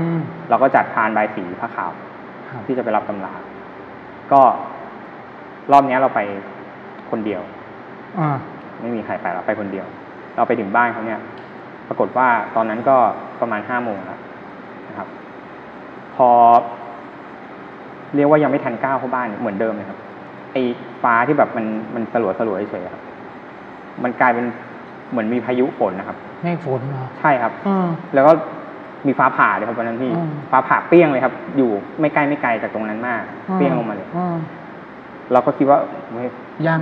ยังยังไม่กลับยังไม่ยังไม่กลับอีกยังไม่ครับคือเราเตรียมเราเตรียมมาแล้วครับว่ายังไงยังไงวันเนี้ยคือเรากะจะมารับแบบถูกต้องแล้วอันเนี้ยใช่ครับตามหลักที่อาจารย์แนะนำมาเลยว่าต้องมีพานใช่ครับต้องมีที่สักการะใช่เหมือนรับท่านมาใช่ครับอืมวันนั้นเราก็ก็เดินเข้าบ้านอืมครับพี่ก็ก็นำเข้าไปเหมือนกันปรากฏว่าพอตอนก้าวเข้าไปก็ตอนนั้นยังยังไม่ยังไม่ถึงประตูเลยอืม ประตูที่มันเปิดอยู่ข้างหนึ่งมันจะเป็นประตูบานแบบโบราณเป็นบานเสียมโบราณอืมอืมมันจะเปิดอยู่บานหนึ่งพอกำลังจะถึงประตูเนี่ยประตูบานเสียมมันพับเก็บอุ้ยปึ้งอุ้ยไม่มีลมนะครับไม่มีลมต่อหน้าต่อตาอย่างนี้เลยเหรอตอนหน้าต่อตาจริงๆพี่คือเป็นประตูบานเสียเป็นประตูไม้ ประตูไม้ที่แบบคือมันจะพับได้มันต้องมีแรงผลักจากคนนะจากข้างหลัง เออ มันถึงจะพับลงมาเออใช่ไหมพี่แต่เนี่ยคือมันอยู่อย่างเงี้ยครับ แล้วพอกำลังจะเดินไปถึงประตูปึ้งเออ แต่เขาอะเดินเข้าไปแล้วเออแต่ผมอะเข้าไม่ได้อืมคือผมอยู่ข้างหน้าอยู่เลย คือตกใจตกใจพี่แจ๊คตกใจจริงครับๆว่าแบบเฮ้ยหรือว่าเราเขาจะไม่ให้เราไปจริงๆผมคิดอย่างนี้นะครับอืมก็ได้แต่นึกในใจว่าวันนี้เราตั้งใจมารับครูบาอาจารย์ไป เพราะว่าครับเราอะอยากจะ อยากจะอนุรักษ์ไว้ อยากจะอืมเก็บรักษาไว้เพื่อให้มันยังอยู่ในอัมพวา ไม่อยากให้มันออกไปไหนอืมเพราะเรารู้ว่าถ้าถ้าเราไม่ซื้อไว้เนี่ย เขาก็ต้องขายคนอื่นเหมือนกันอืมเพราะว่าเจ้าของบ้านคือเขาตั้งใจละว่าเขาขายแน่นอนใช่แล้วอืมพี่ก็เหมือนเดินย้อนมาเปิดประตู ผมก็ก็สวนเข้าไปนะครับพอเข้าไปเนี่ย มันเป็นเรือนมันเป็นเรือนไม้โบราณแหละครับอืมพอไปปุ๊บมันจะมีห้องพระอยู่เป็นเรือนกลางพอเราก้าวเข้าห้องพระครับในห้องพระเนี่ย ปิดหน้าต่างพี่ครับแต่ฝุ่นในห้องพระมันหมุนอย่างเงี้ยครับอืมจริงๆครับอืมแล้วก็มีดที่ตั้งอยู่บนหิ้งอะคือเขาจะมีตำราตั้งอยู่ตั้งหนึ่งครับ แล้วก็มีมีดอยู่ข้างบน มีดเล่มนั้นนะตกลงมาปึ้งที่พื้นนะครับ ยังยังไปต่ออีกเหรอแล้วเออ วันนั้นนี่ผมถือว่ามันระทึกคือมันไม่ใช่ผีนะพี่ อืมอืม แต่มัน ผมว่ามันน่ากลัวกว่าผี มันคือเหตุการณ์อะไรก็ไม่รู้ที่แบบ มันไม่น่าจะเกิดขึ้นได้ในอ่าใน ในตอนนั้นในเวลานั้นครับ เราก็เราก็รีบรีบดูตอนนั้นพี่เขาบอกว่าเออพี่ก็ยกไอ้ตำราชุดนั้นอะชุด ชุดที่มันเป็นชุดใหญ่ มันจะมีชุดใหญ่ ครับแล้วก็มีตำราเดี่ยวๆอยู่เล่มหนึ่งอยู่บนที่ผมเห็นแล้วก็คือตำราที่ห่อผ้าขาวอยู่ครับ ครับ ก็เขาก็ยก เขาก็ให้เราซื้อหมดนะครับ ให้เหมาหมด อืม แล้วก็ก็เหมาอืมแล้วก็พี่ก็ยกตำราปึกนั้นออกให้ก่อน ผมก็เลยบอกเดี๋ยวเดี๋ยวตำราเล่มนี้พี่ขายด้วยไหมเขาบอกขายทั้งหมดแหละเล่มเล่มเดียวๆนั้นก็ขาย พอผมจะหยิบตำราเล่มนี้มันอยู่บนที่ยังไม่ทันเอื้อมมือถึงนะครับ สั่นเหมือนโทรศัพท์เข้าเนี่ยนะตำราเล่มนี้ครับอ่าสั่นเหมือนโทรศัพท์เข้าอืมครับ ผมก็ ตอนแรกก็ไม่กล้านะครับ ไม่กล้าจับ เพราะว่าอยู่ดีๆมันมันสั่นเองได้เหมือนแบบ อืมเหมือนมีอะไรอยู่ในนั้นนะครับ อืมเราก็ถอยมานิดนึงแล้วทำใจแป๊บนึงครับ แล้วก็เอาพานที่เราถือมาวาง ครับ แล้วก็บอกครูบาอาจารย์อืมว่า วันนี้เรามาเชิญท่านไปอืมท่านไปกับเราอืมเราก็ด้วยความอยากดูก่อนว่าเป็นยังไง แล้วก็แกะผ้าขาวออกอืมแล้วก็ดูอืมปรากฏว่า พอเราจับตำราตำราที่มันเป็นกระดาษธรรมดา แต่มันร้อนเหมือนเราจับหม้อต้มน้ำร้อนอะจับไม่ได้ ครับ เป็นของที่ผมจริง ๆ ตอนนั้นนะผมซื้อตำรามาหลายอันนะครับ แต่ว่าไม่เคยเจอเหตุการณ์อย่างนี้เลยอืมแต่ค่ะตำราเล่มนี้เป็นตำราที่พอเราจับ ปุ๊บมันร้อนเราก็เหมือนพังอะปล่อยปล่อยเลยครับอืมปล่อยอย่างเงี้ยอืมแล้วเราก็ เอายังไงคิดในใจว่าอืมจะเอาไปไหมก็เลยแบบ อีกครั้งหนึ่งนะถ้าเราถ้าถ้าถ้าท่านให้เราคงเอาไปได้อืเนี่ยมอืมเราก็ไม่จับที่ตำราเราจับผ้าขาวแล้วเราก็ไม่อ่าไม่เปิด เราไม่เปิดเลยนะเราก็จับผ้าขาวครับ ก็ห่อไว้เหมือนเดิม แล้วก็ตำราสายพานที่เราถือมา พอเรากำลังจะถือพานตัวนี้ออกไปนอกห้องอืม ตุ๊กแกจากข้างบนประตูครับ ตกลงมาที่ขา ตุ๊กแกเลยตัวเท่าตัวเล็กกว่าแขนนิดนึงอะพี่เออเออตกลงมาเกาะที่ที่ที่เท้าเลยนะครับครับ ครับ ตอนนั้นเท้าเปล่าเออเท้าเปล่าเลยพี่ผมช็อกเออช็อกจะปล่อยตำราเลยอะครับพี่ตอนนั้นแบครับบมันตกใจครับ แล้วแบบพอแหงนขึ้นไปมันมีอีกตัวหนึ่งที่แบบอ่าร้องอยู่ข้างบนนะครับอ่าครับ เราก็รีบเหมือนสะบัดตกใจเสร็จแล้วก็สะบัดเลยเป็นรีเฟกคนนะครับอ่าสะบัดเลย มันก็กระเด็นออกไปอืมเราก็รีบเดินออกไปครับ เดินออกไปข้างนอก พอเราจะก้าวลงบันไดที่ที่ขึ้นบ้านมาบันไดขั้นแรกหักเลยครับพี่หักเฮ้ยพี่เจ้าของบ้านเขาเลยรีบมาประคองผ่านตำราเราอะแล้วบอกให้เราค่อยๆก้าวก้าวข้ามเดินไปอ่าเหมือนไม่อยากออกจากบ้านหลังนี้มากใช่ครับเออคือผมก็เลยลงมาถึงข้างล่างแล้วเราก็ลองถามเจ้าของอะว่า มีอะไรหรือเปล่าตำราเล่มนี้อืมเขาก็บอกเราว่าจริง ๆ อะ พ่อเขาอะสั่งไว้ว่า ปู่บอกว่าตำราเล่มนี้มันสืบทอดกันในในตระกูลนะในบ้าน อืมเพราะฉะนั้นเนี่ยตำราเล่มเนี้ยถ้าไม่ใช่ลูกหลานหรือว่าไม่ใช่คนที่สืบเชื้อสายสายเลือดวิชาเดียวกันมาไม่ใช่ครูบาอาจารย์เดียวกันเนี่ยอ่ ไม่ให้ใครไม่ให้เอาออกไป อืม พอผมก็ ตอนนั้นก็รู้สึกว่า อืม แต่ก็ก็สบายใจส่วนหนึ่งว่าเออท่านก็มากับเราแล้วแหละคงไม่มีอะไรแปลกไปกว่านี้แล้วนะครับ ผมก็ ยังเคียงคิดในแง่ดีอีกเหรอครับ ถึงขนาดเดินลงมาบันไดหักแล้วนะ ครับ เราก็ คือด้วยความอยากได้ด้วยแหละครับ อืม ส่วนหนึ่งว่าเออมันมันน่าจะเป็นตำราสำคัญ เพราะว่าไม่งั้นเนี่ยเราคงไม่ได้ไม่ไม่เจอเหตุการณ์อะไรอย่างนี้มา ครับเราก็ตำราใส่รถ อืมพอเอาตำราใส่รถปุ๊บพี่คนเจ้าของบ้านนะครับลงไปชักเลยครับพี่ เฮ้ยชักน้ำลายฟูมปากเฮ้ยครับ ชักเลยเหรอครับ ผมก็ต้องรีบเอาขึ้นรถ พาไปโรงพยาบาลเลยครับอ๋อครับตำราที่ยังอยู่ในรถอะนะครับครับ พี่ก็เหมือนตอนนั้นมันชุลมุนแล้วก็แบบมีคุณตาคนหนึ่งแกก็เหมือนเหมือนไปด้วยนั่งกระบะไปด้วย ผมก็ไม่รู้ว่าใครนะครับนั่งไปด้วย ก็พอไปถึงโรงพยาบาลปุ๊บเขาก็ไปหาหมออะไรอย่างเงี้ยครับ เราก็เหมือนกับว่า เดี๋ยวขอตัวกลับบ้านก่อน อืม ก็พอเคลียร์อะไรเขาเสร็จปุ๊บเราก็ออกมาเขาบอกเขากลับได้เดี๋ยวครับ กลับได้ ก็ออกมาปุ๊บ คุณตาที่มากับเราก็หายไปไหนแล้วไม่ทราบก็คิดว่าเอออาจจะเข้าไปรอ อาจจะเป็นญาติกัน เราก็สตาร์ทรถไม่ติด อืมไม่ติด สตาร์ทอยู่สามสี่ครั้งอะพี่ไม่ติด เราก็โทรหา ตอนนั้นเพื่อนเราอยู่อัมพวาอยู่แล้ว เราก็มีเพื่อนทำพวกแบตเตอรี่อ๋อเราก็โทรหาร้านแบตบอกพี่ดูแบตให้ผมหน่อยคิดว่าน่าจะเป็นที่แบตเตอรี่เขาก็วิ่งมาให้เรามาดูแบตตอนนั้นจอดอยู่หน้าโรงพยาบาลครับ ก็มาดูก็เช็คแบตมันก็ปกติไม่เป็นอะไรอืมครับ ก็สตาร์ทอยู่นั้นก็ยังไม่ติด ผมก็เลยแบบโทรหาเพื่อนอีกคนนึงบอกเออช่วย ช่วยมามารับหน่อยแล้วเดี๋ยวลากรถไปซ่อมอะไรเงี้ยอืมก็เขาก็ขับรถมารับผมผมก็ย้ายตำราไปตอนนั้นคิดในใจแล้วว่าเดี๋ยว ต้องเอาตำราเล่มเนี้ยไปคืนแล้วไม่ได้แล้วใช่เพราะคุณครับตาจะสู้ชีวิตเกินไปแล้วนะครับเอาไปคืนเออผมก็เลยใส่รถเพื่อนผม ก็ตอนนั้นก็ก็เลยบอกว่า เดี๋ยวมันจะแวะที่บ้านมันก่อนเพราะว่ามันเป็นทางผ่านครับ จะไปเอาพวกสายลากแล้วก็พวกอะไรอย่างเงี้ยครับอืมมาลากรถไปก็พอถึงบ้านปุ๊บเนี่ย ปรากฏว่ามันน่ะถามผมว่าอ้าวทำไมไม่ให้คุณตาเขาลงมารอในบ้านก่อน ผมก็เลย ขึ้นมาตอนไหนอะอ่าเขาบอกอ้าวก็คนที่มากับกระบะหลังรถผมไงอ่าว่าเอ้ยขึ้นมาคนเดียวอ่าคุณตาก็ญาติญาติกับพี่คนนั้นเขาอ่าไปด้วยกันหรือเปล่าผมนั่นไงคุณตายังนั่งอยู่หลังกระบะรถครับ คนลุกเลยนะพี่อืมคือ หันไปมองมันอะ มันก็มองชี้ไปบอก นั่นไงนั่นยังนั่งอยู่เลยอ่าแต่เราเห็นเราไม่เห็นเราเห็นแต่รถเปล่าใช่ครับๆเขาเห็นว่ามีคนนั่งอยู่ในรถใช่ผมก็กลัวมันกลัวครับเออเพราะว่ามันมันอุตส่าห์มาเออมาเป็นเพื่อนผมนะเออก็ไม่พูดอะไรอ่าก็ขับรถไป ก็ก่อนที่จะไปที่โรงพยาบาลแล้วก็เอาอืมตำราเนี่ยแวะไปคืนที่บ้านก่อน พอไปถึงบ้านปุ๊บเราก็ บ้านมันยังปิดอยู่ ก็คิดว่าเขาอาจจะยังไม่กลับหรืออะไรเงี้ยเราก็ตะโกนเรียกว่าเออ โทษนะครับ มีคนอยู่ไหมผมเอาของมาคืนอืมเขาก็เหมือนมีไฟดวงหนึงอะเปิดอยู่ข้างข้างในบ้าน ก็เห็นหน้าต่างเปิดอยู่อืมเราก็เดินเดินมันจะเป็นตัวบ้านข้างหน้าใช่ไหมเราก็อ้อมมาทางหน้าต่างอยู่ข้างๆแล้วก็อ้อมมาทางหน้าต่างข้างๆเราเห็นคุณตา ไม่รู้ว่าคนเดียวกับที่เพื่อนผมบอกหรือเปล่าอ่าเขาโผล่หน้ามาอ่าเราก็เหมือนเดินมาบอกคุณตาครับ ผมเอาของมาคืนครับอืมซื้อซื้อหลานคุณตาไปเนี่ยครับเขาบอกมึงเอากลับไปอ่ามึงเอากลับไป แล้วก็เดินถอยไปอ่าพอเขาเดินถอยไปพอเขาหลบหน้าต่างไปครับ รูปมรณะ ชาตะอยู่บนหิ้งอ่ารูปคุณตาเขาเลยเหรอคุณตาเลยเหรอครับ เออตอนแรกนึกว่าเพื่อนผมเห็นด้วยเออเห็นมันก็เดินรีบเดินเห็นมันเดินกลับเป็นรถเออแล้วก็นึกว่าเห็นเราก็ถามมันว่าเฮ้ยเมื่อกี้เห็นใครหรือเปล่าอ่ามันก็บอกว่าก็ไม่นะเห็นอยู่คนเดียวเห็นก็ตะโกนเรียกอยู่ที่หน้าต่าง อืมก็เลยแบบ ตอนนั้นก็ ไม่เอาละกลับดีกว่า อืม แล้วก็รีบขึ้นรถแล้วก็บอกว่าเออขับกลับไปเอารถก่อน ครับ พอไปถึงที่รถอะครับ เราก็ย้ายย้ายตำรามาไว้ในรถตัวเองอะอืม แล้วก็สตาร์ทรถสตาร์ทติดอยู่ๆก็ติดติดไม่เป็นไรเลยครับครับสตาร์ทติด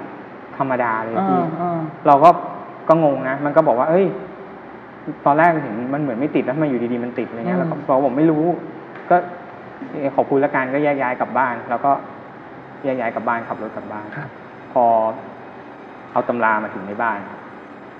เอ่อเข้าประตูบ้านหมาตัวที่ผมเลี้ยงไว้อะครับมันมีตัวหนึงก็ปกติที่มันชอบวิ่งวิ่งวนรถผมอ่ารอบนี้มันเห่าอืมเห่ากันโชคออกไปอะครับอ่าเหมือนมองไปหน้าบ้านแล้วเห่าเห่ารถอืมเป็นพอผมลงมามันก็เหมือนยังเห่าอะครับ เหมือนมันมันจะปกป้องผมไงมันเดินเข้ามาอ้อมข้างหน้าแล้วมันก็เห่าใส่อืมครับ ก็เราก็เลยรีบขับรถไปที่ตรงที่จอดรถแล้วก็เอาตำราออกมาจากรถอ่าพอเอาออกมาจากรถเข้าลงจอดรถใช่ไหมครับจิ้งจกตกใส่ตำราสองตัวเออครับสองหรือสามตัวอ๋เนี่ยอที่ตกลงมาเลย ซึ่งมันแปลกคือปกติถ้าจิ้งจกจะตกอะมันตกไม่ตัวหนึ่งก็อะไรอย่างเงี้ยใช่ไหมครับรอบนี้ตกสองตัวตกลงมาสองตัวบนพานนี้เลยครับ เราก็รีบเอาออกอ่าแล้วก็เดินเข้าบ้านครับพอจะก้าวเข้าประตูบ้านอะไอ้ ฟ้าที่ปึ้มๆอะมันก็ปึ้มอีกแล้วครับพี่อืมเหมือนมันผ่าลงมาอืมเราก็พอยืนอยู่ตรงนั้นคือมันค้างอยู่ตรงนั้นตรงหน้าเทอร์เลสมันจะมีแล้วจิ้งจกก็ตกลงมาอีกสองตัวอืมเหมือนเหมือนว่าตำราผ่านไปที่ไหนอะอ่าไอ้ที่อยู่เหนือเขาอะเออตกลงมาครับเราก็รีบเอาขึ้นไปบนห้องพระเลย แล้วก็เอาไว้ตั้งบนที่เราเตรียมไว้โอ้โหแล้วก็ปิดประตูห้องพระวันนั้นโอ้เราโหไม่ยุ่งกับตำราเลย กว่าจะเอาเข้าบ้านได้นี่ต้องบอกว่าสู้ชีวิตมากเลยนะนี่แค่ เพิ่งเอาเข้าบ้าน ยังไม่รวมถึงเหตุการณ์ต่อจากนี้ที่มันจะเกิดขึ้น ของอาถรรพ์ห้าสิบอย่าง ที่บอกว่าเหลือสิบห้าอย่างครับ น่าจะมาจากอันนี้ ใช่ครับ โคตรมันเลย ต่อ เสร็จแล้ว เอ่อคืนนั้นนะครับ อืม เราก็ปกติเวลาผมเอาครูบาอาจารย์เข้าบ้านเนี่ย ผมก็จะไหว้ครูบาอาจารย์ อืมบอกครูบาอาจารย์ก่อน เพราะว่าในบ้านเราก็จะมีครูบาอาจารย์เราอยู่ด้วย ครับ เราก็จะบอกกล่าว พอวันนั้นเราสวดมนต์เสร็จบอกกล่าวท่านเสร็จก็เราก็ปิดประตูพอตกดึก เราได้ยินเสียงประตูห้องพระที่เราเก็บของเราอ่าสั่นตึงตึงตึงตึงตึงตึงตึงเราก็เดินตอนนั้นเราปกติอะถ้าดังอย่างเงี้ย คนในบ้านต้องมีคนลุกใช่ไหมครับ แต่ปรากฏว่าเราเดินออกมาคือไม่ที่ไม่มีใครตื่นเลยอืมมีผมอยู่คนเดียว เราก็สงสัยว่ามันคืออะไรตอนแรกเรานึกว่าแบบเราอาจจะ ลืมปิดหน้าต่างในห้องหรือเปล่า หรือว่าลมมันตีเข้ามาแล้วมันทำให้ประประตูข้างในย้อนดังปึ้งปึ้งปึ้งแต่ปรากฏว่าพอเราเราก็ผลักประตูเข้าไปแล้วเปิดไฟอืมของอาถรรพ์ทั้งหมดที่เก็บไว้ในห้อง ตกลงมาแตกหมดเลเฮ้ยยตู้ที่เก็บของที่มันที่เป็นของอาถรรพ์เฉพาะของอาถรรพ์เท่านั้น อาถรรพ์ใช่ครับอ่าที่เป็นของเกี่ยวกับวิญญาณขอ่าองเกี่ยวกับคนตายอ่าของเกี่ยวกับ ผีใต้โหงอะไรที่เป็นทางด้านของพุทธคุณอะไรพวกนี้ไม่เป็นไรไม่เป็นไรครับอยู่นิ่งเลย อืม แต่ของที่เหลือเนี่ยอืมตกแตกหมดเลย อืม ขวดแม่ตะเคียนก็ตกตรงนี้นะครับ ตกครับแตกอ๋อที่บอกว่าออกหกหกออกหมดจากเหตุการณ์นี้ป่ะ ใช่ตกแล้วก็ตรงหัวขวดจะแตกเลยครับเฮ้ยมาคว่ำเลยแตกเลย แล้วเออ ตู้ที่เก็บของพวกเนี้ย แตกออกมาเลยครับ เออ ในตู้เนี่ยสมัยก่อนผมจะมีเหมือนเป็นอ่าเป็นชิ้น กระโหลกนะครับครับ ระเบิดออกเลยครับกระจกฮะตู้เลยแตก ระเบิดหมายถึงว่ามันมันแตกออกเลยครับ เป็นสิ่งเสี่ยงเลยเหรอใช่ครับ กระจกตู้ก็เลยแตกรู้แรงว่ะ ก็ตอนนั้นทำอะไรไม่ถูกเลยครับ อืม โทรหา ตอนนั้นก็ดึกแล้วอะแต่เราก็ไม่รู้จะทำยังไง อืม เพราะว่าแบบเราไม่เคยเจอเหตุการณ์นี้คือตั้งแต่เราเก็บของมาเราไม่เคยเจออะไรที่แบบ มันอืมสะเทือนขนาดนี้ อืม เราก็เลย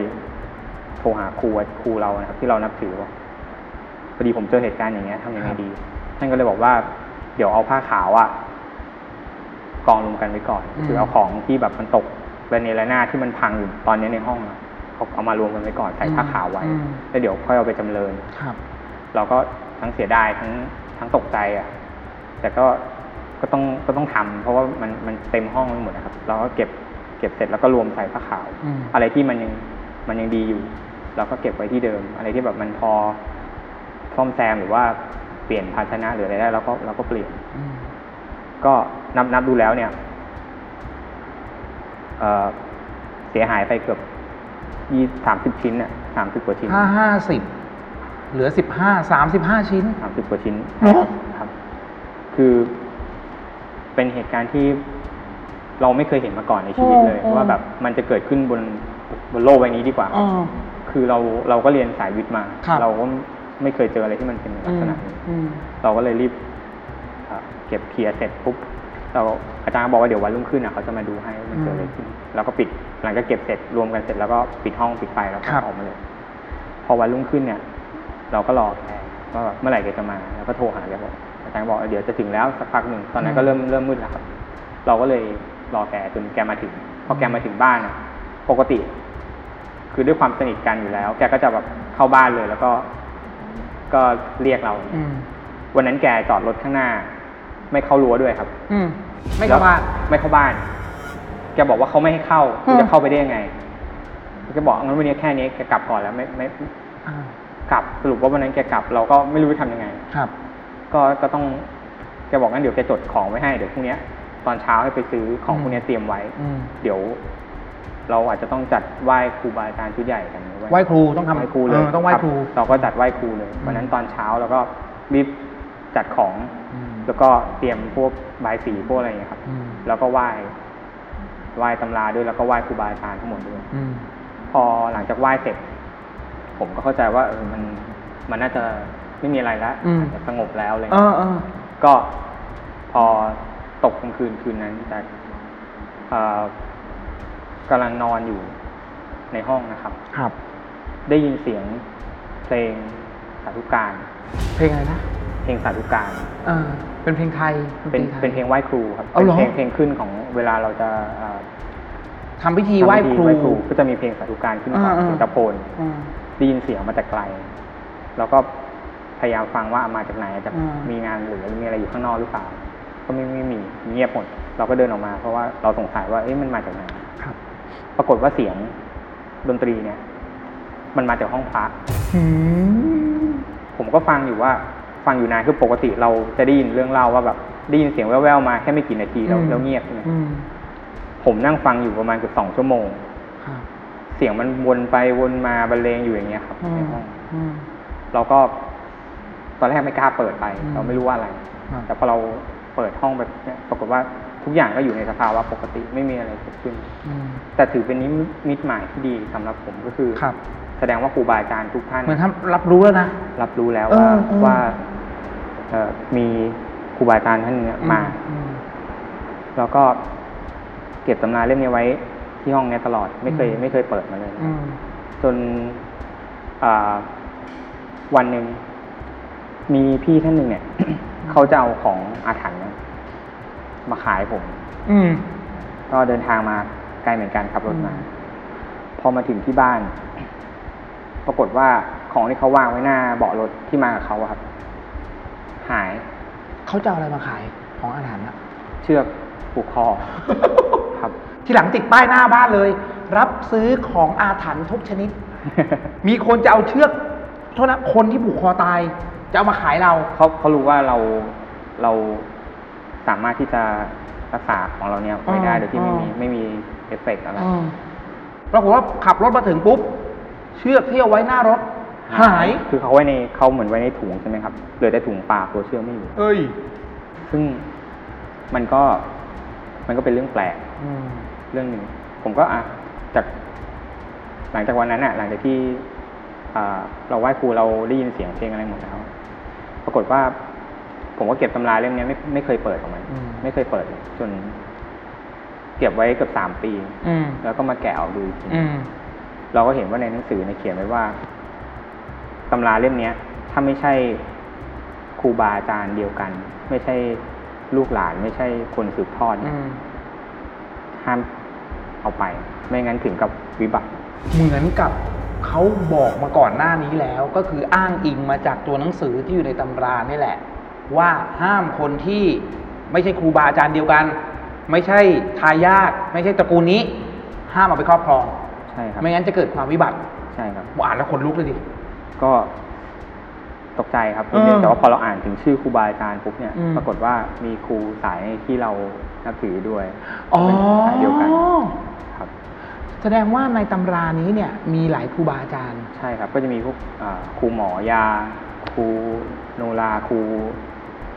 หลาย ๆ อย่างอยู่ในซึ่งหนึ่งในนั้นเป็นครูบาอาจารย์ของเราใช่ครับเอาเข้าเกณฑ์ใช่ครับเออท่านก็เลยน่าจะมาอยู่กับเราได้อ่าประมาณนี้ครับ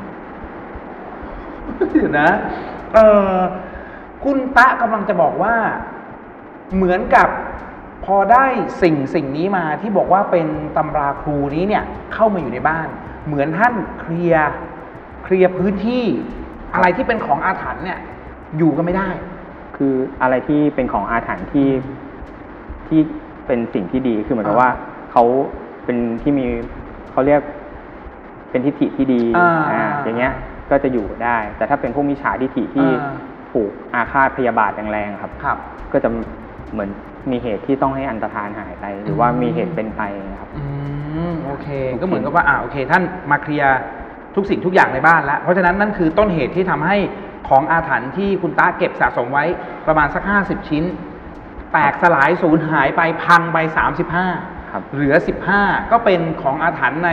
ทางทางที่ดีครับว่าอย่างนั้นเถอะใช่ครับถูกไหมไม่รู้ว่าผมจะสมควรถามได้หรือเปล่าครับ เรียกว่ายังไงบูชาครับ มาเท่าไหร่ ก็ตอนนั้นมันทั้งหมดรวมกับพวกที่เป็นอ่า ที่เป็นตำราเยอะๆด้วยก็ประมาณสองหมื่นห้าย้อนกลับไปนานหรือยังก็สี่ปีได้ก็ถือว่าอ่าโอเค เข้าใจได้ว่าแต่เออความความแปลกของตำราเล่มนี้อีกอย่างหนึ่งก็คือ พอหลังที่ผมได้เปิดอ่านใช่ไหมครับเราก็เลยอยากจะคุยกับลูกเขาอืมเราก็ไปที่บ้านหลังนั้นอีกครั้งอืมไม่มีแล้ว บ้านหลังนั้นไม่อยู่แล้วครับไม่กลาอยู่เป็นที่เปล่าๆแล้วก็หญ้าขึ้นรกๆ แล้วก็เป็นที่เช่าของของราชการไปแล้วเราก็ถามเดี๋ยวเดี๋ยวเดี๋ยวเดี๋ยวเดี๋ยวไม่อยู่ในที่นี้หมายถึงว่ามันหายไปทั้งบ้านเลยเหรอ ใช่ครับเหลือแต่เหมือนเป็นเป็นหญ้าขึ้นรกๆอะครับ อยู่ในเพราะว่าตรงเนี้ยมันจะเป็นซอยเข้าไปอยู่หลังวัดอะนะครับ มันจะมีเจดีย์เก่าอ่าคือถ้าเราเข้าไปปุ๊บสุดซอยปุ๊บมันจะเห็นเลยอ่าตัวบ้าน แต่ว่าปรากฏว่ารอบรอบเนี้ยเราเข้าไปมันไม่มีใครอยู่เราก็ถามคนที่เขาอยู่แถวนั้นที่อยู่ข้างนอกมาเขาบอกว่า มันถูกรื้อไปเกือบ เจ็ดแปดปีแล้วครับ บ้านหลังนี้ถูกรื้อไปเกือบเจ็ดแปดปี ใช่ครับ แต่คุณตาเพิ่งได้มาเมื่อประมาณสักสี่ปี ใช่ ก็ได้มาจากหลัง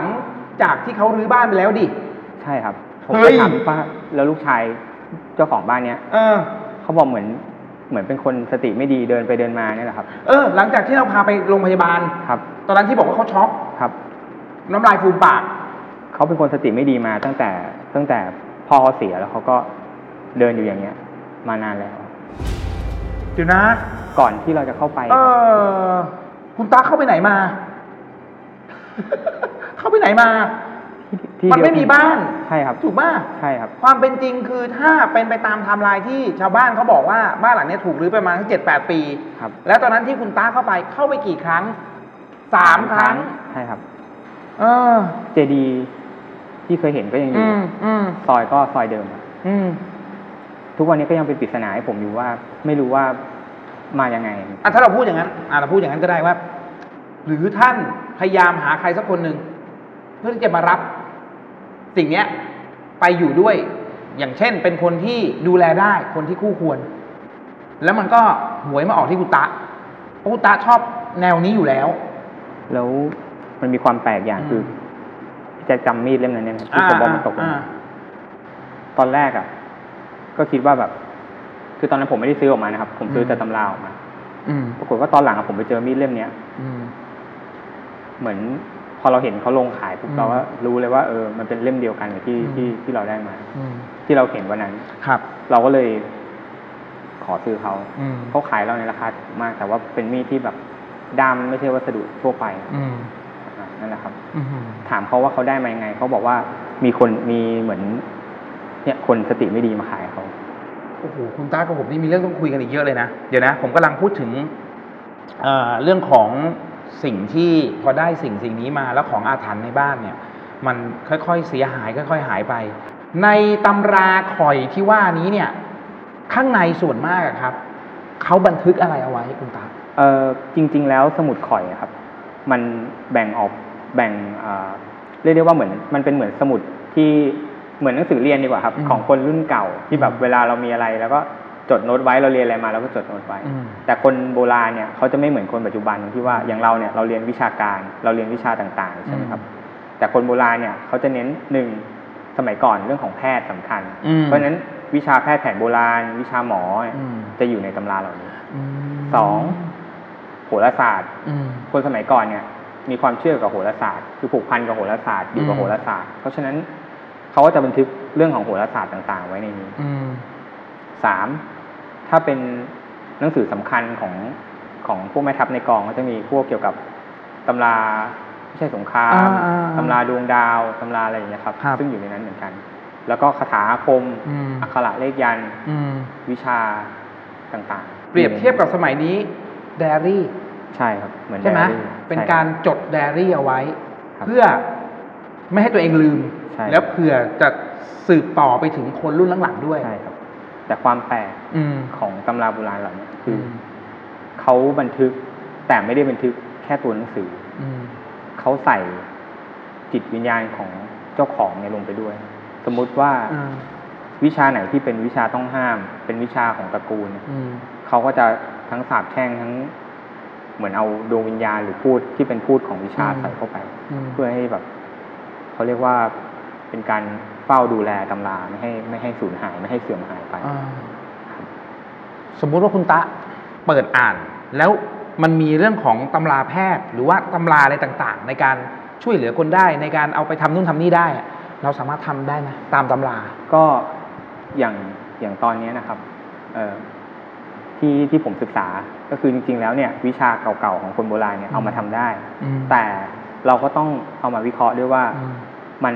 เอามาใช้แล้วเนี่ย มีผลดีผลเสียหรือเปล่าอืมหรือว่า คือคนสมัยก่อนเนี่ยเขาจะห่วงวิชาอืมเขาจะซ่อนบางอย่างไว้ในตำราที่ไม่บอก แต่อืมจะพูดปากเปล่าสืบกันไปอืมอย่างนี้ก็มีอืมหรือถ้าในบ้านเขาเนี่ยมีตำราหลายเล่มอืมเขาก็จะซ่อนไว้ระหว่างเล่ม ต้องอืมมีทั้งหมดถึงจะรู้ว่ามันคืออะไรอ๋อต้องเอามาปฏิดปะต่อกันใช่ครับอืเป็นอย่างมนั้นเอาโอเคอะแยบยนต์ดีเหมือนกันนะครับคนโบราณเก่งมากเออนะฮะ คุณผู้ชมคิดเหมือนผมไหมอยากเห็นน่ะสามารถเปิดดูได้ไหมเออผมไม่จับก็ได้อะได้แต่ไม่ต้องกางดูข้างในก็ได้นะ อ่าได้ อยากแค่เห็นรูปลักษณ์ว่า สมุดข่อย ผมเชื่อว่าหลายคนไม่เคยเห็น ผมคนหนึงอะไม่มีโอกาสค่อยได้เห็นสักเท่าไหร่ เป็นยังไง ไม่ต้องเปิดกลาง เพราะว่าไม่ต้องให้เห็นข้างในก็ได้นะครับ อายุอานามประมาณสัก อันนี้น่าจะยุค ประมาณสักรอห้าหรือรอหกนะครับ เป็นร้อยปีป่ะครับ เป็นร้อยปีนะอนุญาตนะครับเอาผมว่าให้ให้คนรุ่นใหม่ ๆ ได้เห็นกันครับว่า สมุดข่อยคืออะไร โอ้โหนี่ครับเก่าจริง ครับเก่าววางก็ได้ครับผมไม่กล้าจับวันพี่ไม่กล้าจับไม่ได้ครับผมกลัวเสียหายครับ เก่าจริงคือข้างในเนี่ยบันทึกทุกสิ่งทุกอย่างเอาไว้ตามตามของเขาเรียกว่าตามตำราของครูท่านนั้นครับใช่ครับ ก็อ่าตำราเล่มหนึ่งอาจจะบันทึกหลาย ๆ แขนงความรู้ไว้อืมครับสซึ่งอันนี้มีประมาณทักกี่ท่านครับ อาจารย์ที่บันทึกเอาไว้ ก็เกือบสิบเกือบสิบท่านนะคเกืรัอบสิบท่านใช่ครับ คุณตาเปิดอ่านหมดยังยังครับ ยังครับทำไมถึงไม่เปิดอ่านหมดคือ มันจะมีบางอย่างที่แบบ อย่างที่บอกครับว่าอืมอืมบางอย่างมันเป็นบางอย่างเราไม่รู้ว่า คนที่เป็นเจ้าของวิชา เขาบันทึกข้างหลังไว้ว่าอะไร ถ้าเราเผลอไปอ่านปุ๊บครับแล้วอ่านมาถึงไอ้ตัวบันทึกสุดท้ายตำราเล่มนี้โทษนะฮะกูสงวนไว้ให้แก่ตระกูลของกูเท่านั้น คนอื่นมาอ่าน ขอให้ว่าว่าว่ากันไป ก็อาจจะเป็นไปได้ถูกไหมใช่ครับ ใช่ครับ เราก็เลย ขนลุก ก็เลยไม่กล้าที่จะอ่านทั้งหมด เราก็อาศัยอ่านเฉพาะที่เราเปิดแล้วเราเห็นว่ามันเป็นอย่างวิชาแพทย์หรืออะไรเงี้ยครับอืมที่เราสามารถเอามาใช้ประโยชน์ได้ หรือว่าสามารถนำเอาไปให้คนที่มีความรู้ในด้านเนี้ยอืมเอาไปทำประโยชน์ได้นะครับอืมครับ เพราะฉะนั้นคุณผู้ชมผู้ฟังครับ ของบางสิ่งบางอย่างเนี่ย เราก็ดูแต่ตามืออย่าต้อง ผมไม่ขอล่วงเกินก็แล้วกัน เพราะว่าอันเนี้ยหนึ่งคือมันเป็นของโบราณด้วย นะครับแล้วก็ข้างในอย่างที่คุณตาบอกเพื่อความสบายใจ คุณตาซึ่งเป็นเจ้าของ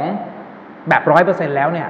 ยังไม่กล้าที่จะเปิดอ่านแบบเต็มๆ เพราะแต่ละคนก็จะมีความเชื่อไม่เหมือนกันว่าอ๋อการเปิดอ่านแล้วถ้าเกิดว่ามันมีคำสาปแช่ง หรือมีคำอะไรเอาไว้ที่ที่บางท่านเขาอาจจะสงวนไว้ เฉพาะกลุ่ม เฉพาะบุคคลเฉพาะลูกหลานของท่านครับคนนอกอย่างเราไปอ่านเนี่ย ไม่รู้เหมือนกันว่าคำสาปแช่งมันจะลงเอยแบบไหน ครับเออนะฮะนี่คือหนึ่งในของสะสม ต้องบอกนะครับว่าเป็นหนึ่งในของสะสมของคุณตะ ซึ่งความชอบในการสะสมแต่ละคนมีไม่เหมือนกัน ผมชอบสะสมของเล่นรถเหล็กไอ้มดแดง ผมว่าคนทั่วไปจะเป็นลักษณะแบบนี้ แต่ก็จะมีคนบางกลุ่มอย่างเช่นคุณตะ ก็จะนิยมสะสมของลักษณะแบบนี้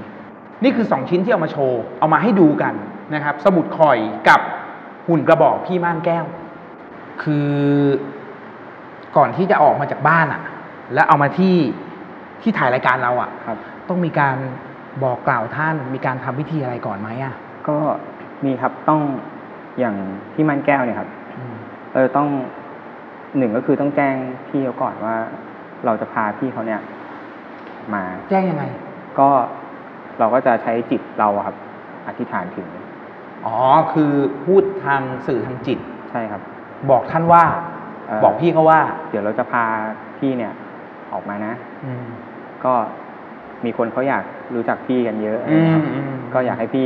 เป็นที่รู้จักของคนอื่นเพราะพี่เป็นนางละครอืมครับประมาณเนี้ยครับผมโอเค นั่นคือในส่วนของพี่ม่านแก้ว แล้วก็ต้องมีการ เอ่อเหมือนผูกไว้กับตัวตัวพี่เขาเพื่อไม่ให้พี่เขาไปอยู่ตรงไหนครับ เวลาผูกไว้กับตัวพี่เขาคือ ก็จะมีเหมือนเป็นคาถาสั้น ๆที่เอาไว้ผูกอืมดวงจิตไว้กับของบางอย่างอะไรอย่างหรเงี้ยอเดี๋ยวนะนอกจากจะสะสมของอาถรรพ์แล้วเนี่ย ยังต้องมีความรู้เรื่องของคาถาพอสมควรเหมือนกันนะถูกไหมใช่ครับ เพราะว่าไม่งั้นเราก็จะดูแลสิ่งเหล่านี้ไม่ได้ครับครับ มันไม่เหมือนการดูแลของเล่นอย่างที่ผมทำใช่ไหมใช่ครับคนละอย่างกันนะแต่ว่าเราอาศัยธรรมะอืมของพระพุทธเจ้าเป็นหลักครับอืมเราไม่ได้ใช้วิชาไสยศาสตร์หรืออะไรเงี้ยครับอืมเราอาศัยธรรมะของท่านว่าก็คือ เหมือนกับว่าก็อย่าไปทำร้ายใครอืมถ้าพี่อยู่ตรงไหนพี่ก็อยู่ของพี่ในตรงนั้นนั่นเองครับ อาศัยอย่างนั้นมากกว่าอ่าโอเค นั้นในส่วนของพี่ม่านแก้วครับ อันเนี้ยหนักกว่าสมุดคอย อันเนี้ยต้องจุดธูปบอกท่านตั้งแต่ก่อนออก ก่อนมาเนี่ยครับจุดทูบกี่ดอกครับอย่างเงี้ย ใช้ทั้งหมดเก้าดอกครับเก้าดอกครับอืมต้องจะบอกท่านก่อนบอกกล่าวท่านก่อนอืมถึงจะออกมาได้ครับ แล้วตอนเราออกมาไม่ได้ไม่มีปัญหาอะไร ตอนนี้ออกมา ไม่มีครับไม่มีอืมครับ ตั้งแต่วันที่ได้สมุดคอยมาจนมาถึงปัจจุบันเนี้ย ไม่มีอะไรเกิดขึ้นอ่าความหมายถึงว่าความอาถรรพ์หรือว่าความแปลกประหลาดที่เกิดขึ้นในบ้าน อาจจะมีบ้างมีบ้างที่เวลาเราสวดมนต์เนี่ยครับอ่าแล้วเวลาเราเอ่อ นั่งสมาธิอะไรเงี้ยครับอืมก็จะมีบางครั้งเนี่ย เราจะรู้ไม่เรียกไม่เรียกว่าเรารู้สึกดีกว่าครับ เรียกว่ามันใช่แหละครับ ก็จะมีเหมือนคนมาแตะบ่าบ้างรูปหัวบ้างเนี่ยครับอืมก็ถือว่าเป็นเหมือนเรื่องท่านที่มาให้ดีพรอ่าใช่ครับโอเคโอเคฮ่าเอาคุณผู้ชมผู้ฟังครับ ท่านไหนที่รับชมแล้วก็ใช้ดุลยพินิษแล้วก็วิจารณญาณของแต่ละท่าน นะครับ ซึ่งทั้งหมดอย่างที่บอกว่าเป็นความชอบเป็นความเชื่อส่วนบุคคลจริง ๆ ถูกไหมคุณตาครับใช่ครับแล้วก็ยังมีอีกหลายเรื่องนะ ที่คุณตาเนี่ยเขาจะเอามาค่อยๆทยอยเล่าให้พวกเราได้ฟังกันเกี่ยวกับซีรีส์ของอาถรรพ์ของเขา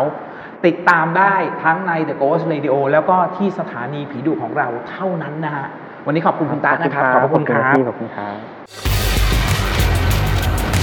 สถานีผีดุ เรื่องลี้ลับจากคนเห็นผี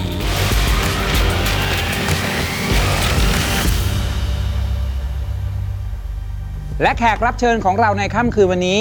พร้อมเป็นที่เรียบร้อยครับ เรื่องราวของเขาน่าสนใจมากๆ เป็นเรื่องราวของคุณเป้ คุณเป้ที่มีฉายาใน The Coast Radio ว่าคุณเป้ เฮ้ยนั่นเองฮะ ตอนนี้นั่งอยู่ข้างๆ ผมเป็นที่เรียบร้อยครับ ยินดีต้อนรับคุณเป้ครับ สวัสดีครับคุณเป้ครับสวัสดีครับพี่แจ๊คสวัสดีครับ เรื่องราวที่จะมาพูดคุยกันในวันนี้ครับ แน่นอนว่ามันไม่ใช่เรื่องผีเรื่องสางโดยตรงอืมแต่มันเป็นเรื่องของคุณใสยมนต์ดำที่ทุกวันนี้เนี่ยเขายังมีการถกเถียงกันอยู่อืมว่าเฮ้ยตกลงมันมีหรือไม่มี แล้ววันนี้เรื่องราวที่จะมาพูดคุยกัน ชื่อเรื่องว่ากรรมสนองครับแน่นอนนะครับว่าเรื่องที่มันเกี่ยวข้องกับคุณสายมนต์ดำอะมันจบไม่สวยทุกเรื่องนะ เดี๋ยวต้องมาฟังเรื่องนี้ของคุณเป้เป็นยังไงครับได้ครับพี่คือเรื่องนี้ฮะเป็นเรื่องที่พี่สาวคนหนึ่งเล่าให้ผมฟังเขาชื่อว่าพี่จิ นะฮะพี่จิเนี่ยเขามีสัมผัสพิเศษอืมหรือที่เราเรียกกันว่าสัมผัสที่หกที่ได้รับรู้ถึงเรื่องวิญญาณ หรือความลี้ลับที่คนธรรมดาเนี่ยมองไม่เห็นครับพี่จิเล่าให้ผมฟังว่าจุดเริ่มต้นของแกเนี่ยในสมัยเด็กๆอะตอนอายุสักสามถึงสี่ขวบฮะกำลังเข้าปหนึ่งอะพี่แจ๊คเขาก็เด็กๆกันนะก็ไปโรงเรียน ทีนี้ก็ไปนั่งเล่นแล้วก็วิ่งเล่นเล่นซ่อนหากันตามภาษาเด็กๆอะฮะครับนะครับ ก็ช่วงหนึ่งครับ พี่เขาวิ่งไปตรงที่เหมือนกับเป็นกำแพงกำแพงของโรงเรียนอืมอะฮะทีนี้ก็เหมือนเห็นคนแก่คนหนึ่ง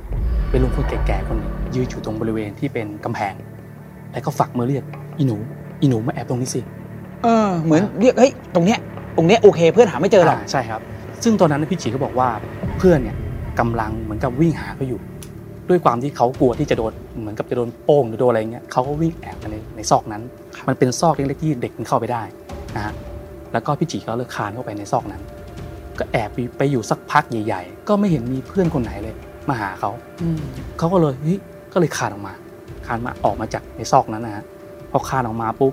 ทีเนี้ยพอพี่จิออกมาทั้งตัวพี่แจ๊คเด็กแถวนั้นนะที่วิ่งตามหาแกอยู่กรีดแตกกันหมดเลยอะเฮ้ยแล้ววิ่งหนีกันหมดทั้งอาคารเลยอะค่ะเพราะว่าแกไม่ได้ออกมาแค่ตัวเปล่าอ่าแกไปหยิบหัวกะโหลกของคนตายออกมาด้วย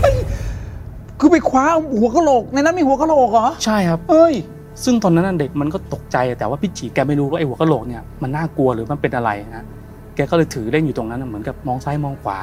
ทีเนี้ยเสียงมันดังจนถึงกับพะโลงคนหนึ่งพะโลงเนี่ยเขาอยู่บริเวณตรงนั้นไงครับ เขาบอก อย่าเอามาเล่นโยนมาทิ้งไปเขาเขาดุอะเขาเอ็ดอืมพี่จีอะพี่จีก็เลยเขาเป็นเด็กอะพอพอโดนผู้ใหญ่ครับดุก็เลยตกใจก็เลยโยนหัวกะโหลกนั้นเข้าไปในในซอกนั้นอะอืม กลับคืนไปนะฮะและทีเนี้ย พอพี่จิเริ่มโตมาเนี่ยเขาจึงรู้ว่าบริเวณกำแพงตรงนั้นน่ะ มันเป็นกำแพงที่กั้นระหว่างโรงเรียนกับวัด อ๋อ เป็นกำแพงวัดด้วย ใช่ครับ แน่นอนว่าตามกำแพงวัดเนี่ยก็จะมีการเอาอัฐิอ่าฮะของผู้วายชนเนี่ยเอาไปเก็บไว้ในนั้นอ่าฮะอ่าทีนี้ก็พอสืบไปสืบมา มันเหมือนกับบริเวณตรงนั้นน่ะมันใกล้ที่เป็นเมนเผาศพด้วย ทีนี้พี่จิก็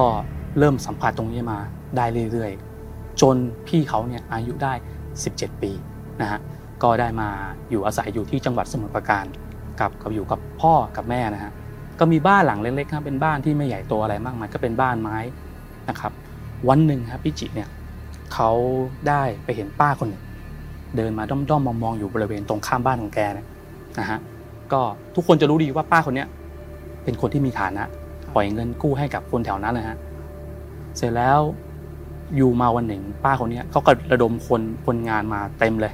มาสร้างบ้านข้างล่างอะเป็นปะเป็นปูนเป็นปูนอ่าข้างบนอะเป็นไม้อืมอืมทีเนี้ยพี่จิเนี่ยบอกว่าเห็นการก่อสร้างตั้งแต่แรกเลย ในการลงเสาเข็มในการทำทุกอย่างเลยมีการเชิญพระมาทำพิธีทุกสิ่งทุกอย่าง ป้าคนนี้เป็นคนลงมือหมด เสร็จแล้วพอรู้มาทีหลังว่าบ้านหลังเนี้ยเป็นคนสร้างให้ลูกชายแกคือแกเป็นลูสร้างให้ลูกชายใช่ครับเออลูกชายเขาเนี่ยเป็นลูกชายคนโต และ ป้าคนเนี้ยรักพี่คนนี้มากก็คือพี่ออสลูกชายแกนะฮะแล้วก็พี่ออสเนี่ยก็ทำงานเป็นเอ่อเป็นทหารเรืออืมนะฮะแล้วก็มีสาวๆแถวนั้นนะหมายตามองมากเลย รูปรูปก็หล่อแจ็คอืมแล้วก็ยังมีฐานะอีกอะไรอย่างอืเงี้ยมสาวๆก็แบบจ้องมองพี่ออสมาก แต่พี่ออสไม่มองใครเลยพี่ออสเนี่ยได้ไปหลงรักกับผู้หญิงคนหนึ่งชื่อพี่กิ๊กนะฮะพี่กิ๊กเนี่ยก็เป็นคนต่างจังหวัดครับ เป็นคนต่างจังหวัดที่ย้ายเข้ามาที่อยู่จังหวัดสมุทรปราการมาทำงานนะฮะ แล้วก็มาชอบคอกับพี่ออสพี่ออสเลยเนี่ยก็เลยคว้ามาแล้วก็มามาหาคุณแม่ แล้วก็บอกว่าคนเนี้ยคนที่เขารัก แล้วก็แต่งงานด้วยคุณแม่ก็เลยเหมือนกับเออไม่ได้เอกใจอะไร เพราะว่าตามใจลูกนะฮะก็เลยสร้างบ้านหลังเนี้ยเพื่อไปเรือนหอ ก็คือบ้านหลังนี้เป็นเรือนหอให้ครักับบ ลูกชายตัวเองใช่ครับ เออ จากนั้นนะฮะก็อยู่กันมาเรื่อยๆ พี่พี่จีบอกว่าเอ่อสองคนเนี่ยพี่ออสกับพี่กิ๊กเนี่ย เขาเป็นคนที่อัธยาศัยดีมากนะฮะเขามาเข้ามาคุยมาอะไรทุกอย่างกับครอบครัวของพี่จีเนี่ยพี่จีเนี่ยเหมือนกับว่าเข้าออกนอกในได้สบายเลย ไปนอนไปกินอยู่ที่บ้านของพี่ออสกับพี่กิ๊กได้สบายเลยครับนะฮะก็เป็นอย่างนี้มาทุกวันทุกวันทุกวัน จนวันหนึ่งครับ พี่พี่พี่จีเนี่ยเขาเริ่มไปเรียนต่ออืมแล้วก็ต้องไปอยู่ที่กรุงเทพย้ายไปอยู่ที่กรุงเทพนะฮะก็เหมือนกับนานๆจะกลับมาที บางทีเกือบปีพี่แจ๊คจะกลับมา แต่ข่าวข่าวเนี่ยก็ยังรู้ว่าพี่เอ่อพี่กิ๊กเนี่ยเริ่มท้อง อืมอืมจากนั้นก็มีอยู่ช่วงหนึ่งที่พี่จิเนี่ยได้กลับมาเยี่ยมบ้าน ก็ปรากฏว่าพี่พี่กิ๊กเนี่ยคลอดลูกออกมาแล้วเป็นลูกสาวน่ารักเลยนะฮะแต่พี่จิบอกว่า พอได้เข้าไปคุยกับพี่กิ๊กเนี่ยพี่กิ๊กเริ่มมีอาการเปลี่ยนไปอ่าจากคนที่คุยเก่งอัธยาศัยดี เป็นคนที่ซึมเศร้าครับแล้วก็ไม่ค่อยพูดครับพี่แจ๊คถามคำตอบคำใช่ครับ แล้วก็อืมสิ่งที่แกสังเกตได้คือว่า พี่ออสไม่กลับมาเลยอ้าว ไม่เคยเห็นพี่ออสเลย ก็เลยถามว่าพี่กิ๊กเออแล้วแฟนพี่อะแฟนพี่อยู่ไหนอะไรนี่ไม่เห็นมาเลย แกก็พูดเหมือนกับปัดไปว่าพี่ออสคงงานเยอะ อะไรประมาณนั้นนะแกก็เลยเห็นหน้าสีหน้าไม่พอใจหรือสงสารก็เลยไม่ได้ถามต่ออืมจากนั้นนะแม่ของแม่ของเอ่อพี่จิเนี่ย ก็เลยบอกว่า เออจิเอ้ย เองน่ะ ไปอยู่เป็นเพื่อนกับพี่เขาสิครับ เขาจะได้ไม่เหงาเออมีอะไรจะได้คุยกันปรึกษาหารือกัน โอเค ทีเนี้ยพี่จิก็เลย ไปนอนอยู่บ้านหลังนั้นครับไปคุกคลีอยู่บ้านหลังนั้น ซึ่งมันก็เป็นเรื่องปกติอยู่แล้ว เพราะว่าพี่จิเนี่ยก็นอนเล่นอยู่ตั้งแต่เล็กๆแล้วตั้งแต่เขาก็ชินกับบ้านหลังนี้อยู่แล้ว ใช่ครับเออนะฮะตกกลางคืนนะครับ พี่จีเนี่ย ก็กางมุ้งกัน อาบน้ำอาบท่าเพื่อที่กางมุ้งกำลังจะนอนแล้วพี่กิ๊กเนี่ยเขาคว้ากระโถนมาเป็นกระโถนนะฮะอ่าแล้วก็บอกกับพี่จีว่าจีคืนเนี้ย ถ้าปวดท้องอะไม่ต้องเข้าห้องน้ำข้างล่างนะอืม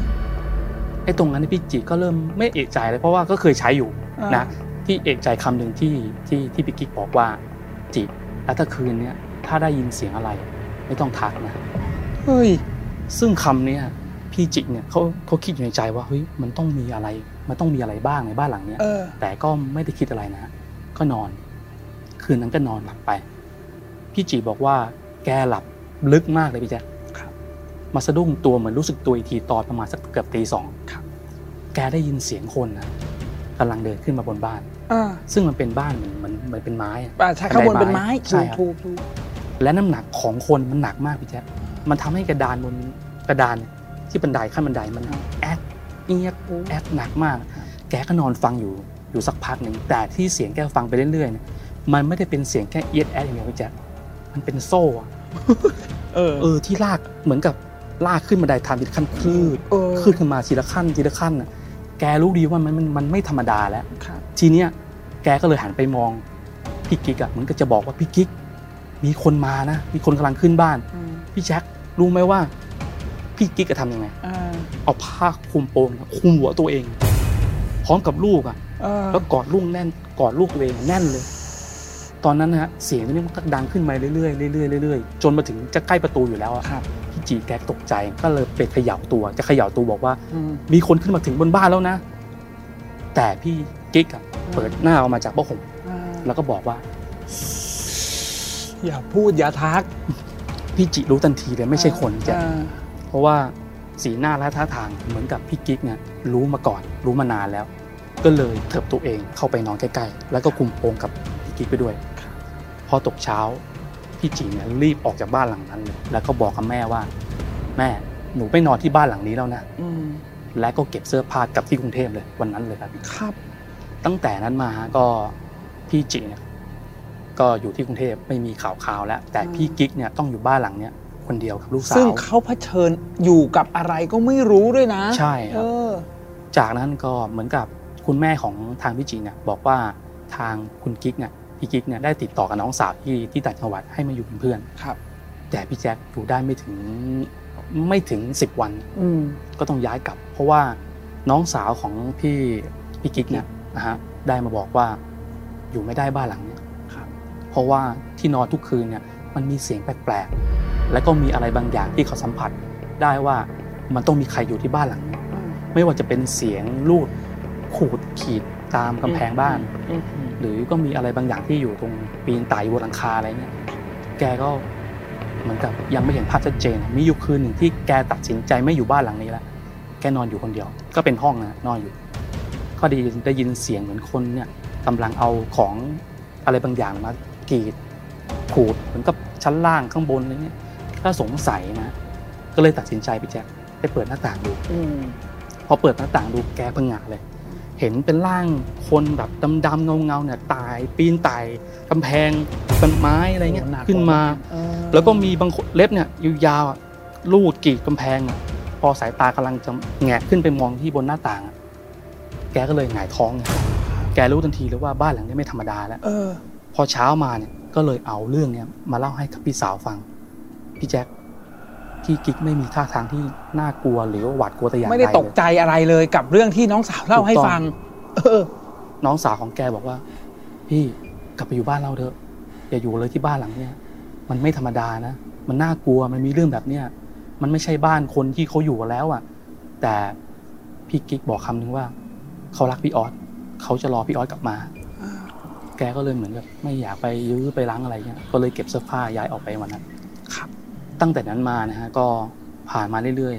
ๆ พี่กิ๊กเนี่ยก็รอรอพี่ออสอะรออยู่เรื่อยไม่มาสักทีอะอืมจนวันหนึ่งพี่ออสกลับมาแจ็คแต่กลับมาการกลับมาของพี่ออสครั้งเนี้ยเปลี่ยนไปเปลี่ยนไปอยู่ทุกอย่างไม่ว่าจะเป็นรูปลักษณ์และก็นิสัยของของเขานะฮะอืมรูปลักษณ์ที่เปลี่ยนไปคือคล้ำดำและไม่หล่อเหมือนเดิม อืมแล้วก็ผอมสู้และที่เปลี่ยนไปจากกริยาของเขาคือ ทะเลาะกับพี่กิ๊กเนี่ยทุก คืนทุกวันเลยจากทะเลาะกันเบาๆนะเสียงดังขึ้นดังขึ้น และสุดท้ายก็ตบตีพี่กิ๊กอืมจนแม่ของพี่จีเนี่ยที่อยู่บริเวณตรงนั้นนะรู้สึกเฮ้ยออสเปลี่ยนไปมากทำไมออสถึงเป็นคนอย่างนี้ เป็นคนที่แต่ก่อนน่ารักไงอัธยาศัยดี แต่ทำไมเขาเนี่ยไม่เหมือนคนเดิมเลยครับนะฮะจากนั้นพี่ออสก็ไปไปมามาสุดท้ายก็ไม่กลับมาอีกเลยอืมหายไปเลย จากนั้นฮะพี่กิ๊กเนี่ย ก็ยังรอคอยพี่ออสกลับมาเหมือนเดิม รอแล้วรอเล่าก็ไม่กลับมา จนตัวเองทนไม่ไหวก็รู้ว่าแฟนตัวเองทำงานอยู่ที่ไหน เป็นทหารอยู่ที่ไหน ก็เลยตามไปที่ทำงาน แต่ก็ไม่เจอพี่ออสเจอกับหัวหน้าของพี่ออสพอเจอหัวหน้าเสร็จปุ๊บก็ตัวเองก็ไประบาย ระบายความในใจไปปรับทุกข์ว่าพี่ออสเนี่ยทิ้งลูกทิ้งเมีย ไม่เคยกลับมาเลยเป็นเพราะอะไรช่วยตามให้พี่ออสกลับมาทีได้ไหม แต่หัวหน้าเขาไม่สามารถทำอะไรได้เลยอืแกมอืมพี่กิ๊กเนี่ยไปหาทุกครั้งเลยนะไปบ่อยมากวันเว้นวันจนไปเกือบทุกวัน ไปตามหาสามีตัวเอง แต่ก็ไม่เจอเจอกับหัวหน้าเขาเนี่ยแหละแล้วก็ไปปรับทุกข์อยู่ตลอดเวลานะครับ จนตัวเองเนี่ยพี่กิ๊กเนี่ยสืบมาได้ จนรู้ว่าพี่ออสเนี่ย ไปติดผู้หญิงคนหนึ่งอ่าซึ่งรู้ว่าเหมือนกับกำลังจะแต่งงานกันแล้วอะพี่แจ๊คโอ้โหพี่กิ๊กเนี่ยแกเป็นคนบ้านๆเนี่ยแกไม่อยากไป ลบลาข้าวฟัน แกก็เลยตัดใจหอบลูกหอกเต้ากลับที่บ้านนอกแล้วก็ทิ้งบ้านหลังนั้นไม่มีใครอยู่ในช่วงนั้นนะกลับบ้านนอกไป จากนั้นนะแม่ของพี่แม่ของพี่จีอะก็ได้เห็นพี่ออสอีกครั้งหนึ่งเพราะว่าพี่ออสกลับมาครั้งเนี้ยแม่เขาเป็นคนพาไปหาหมอ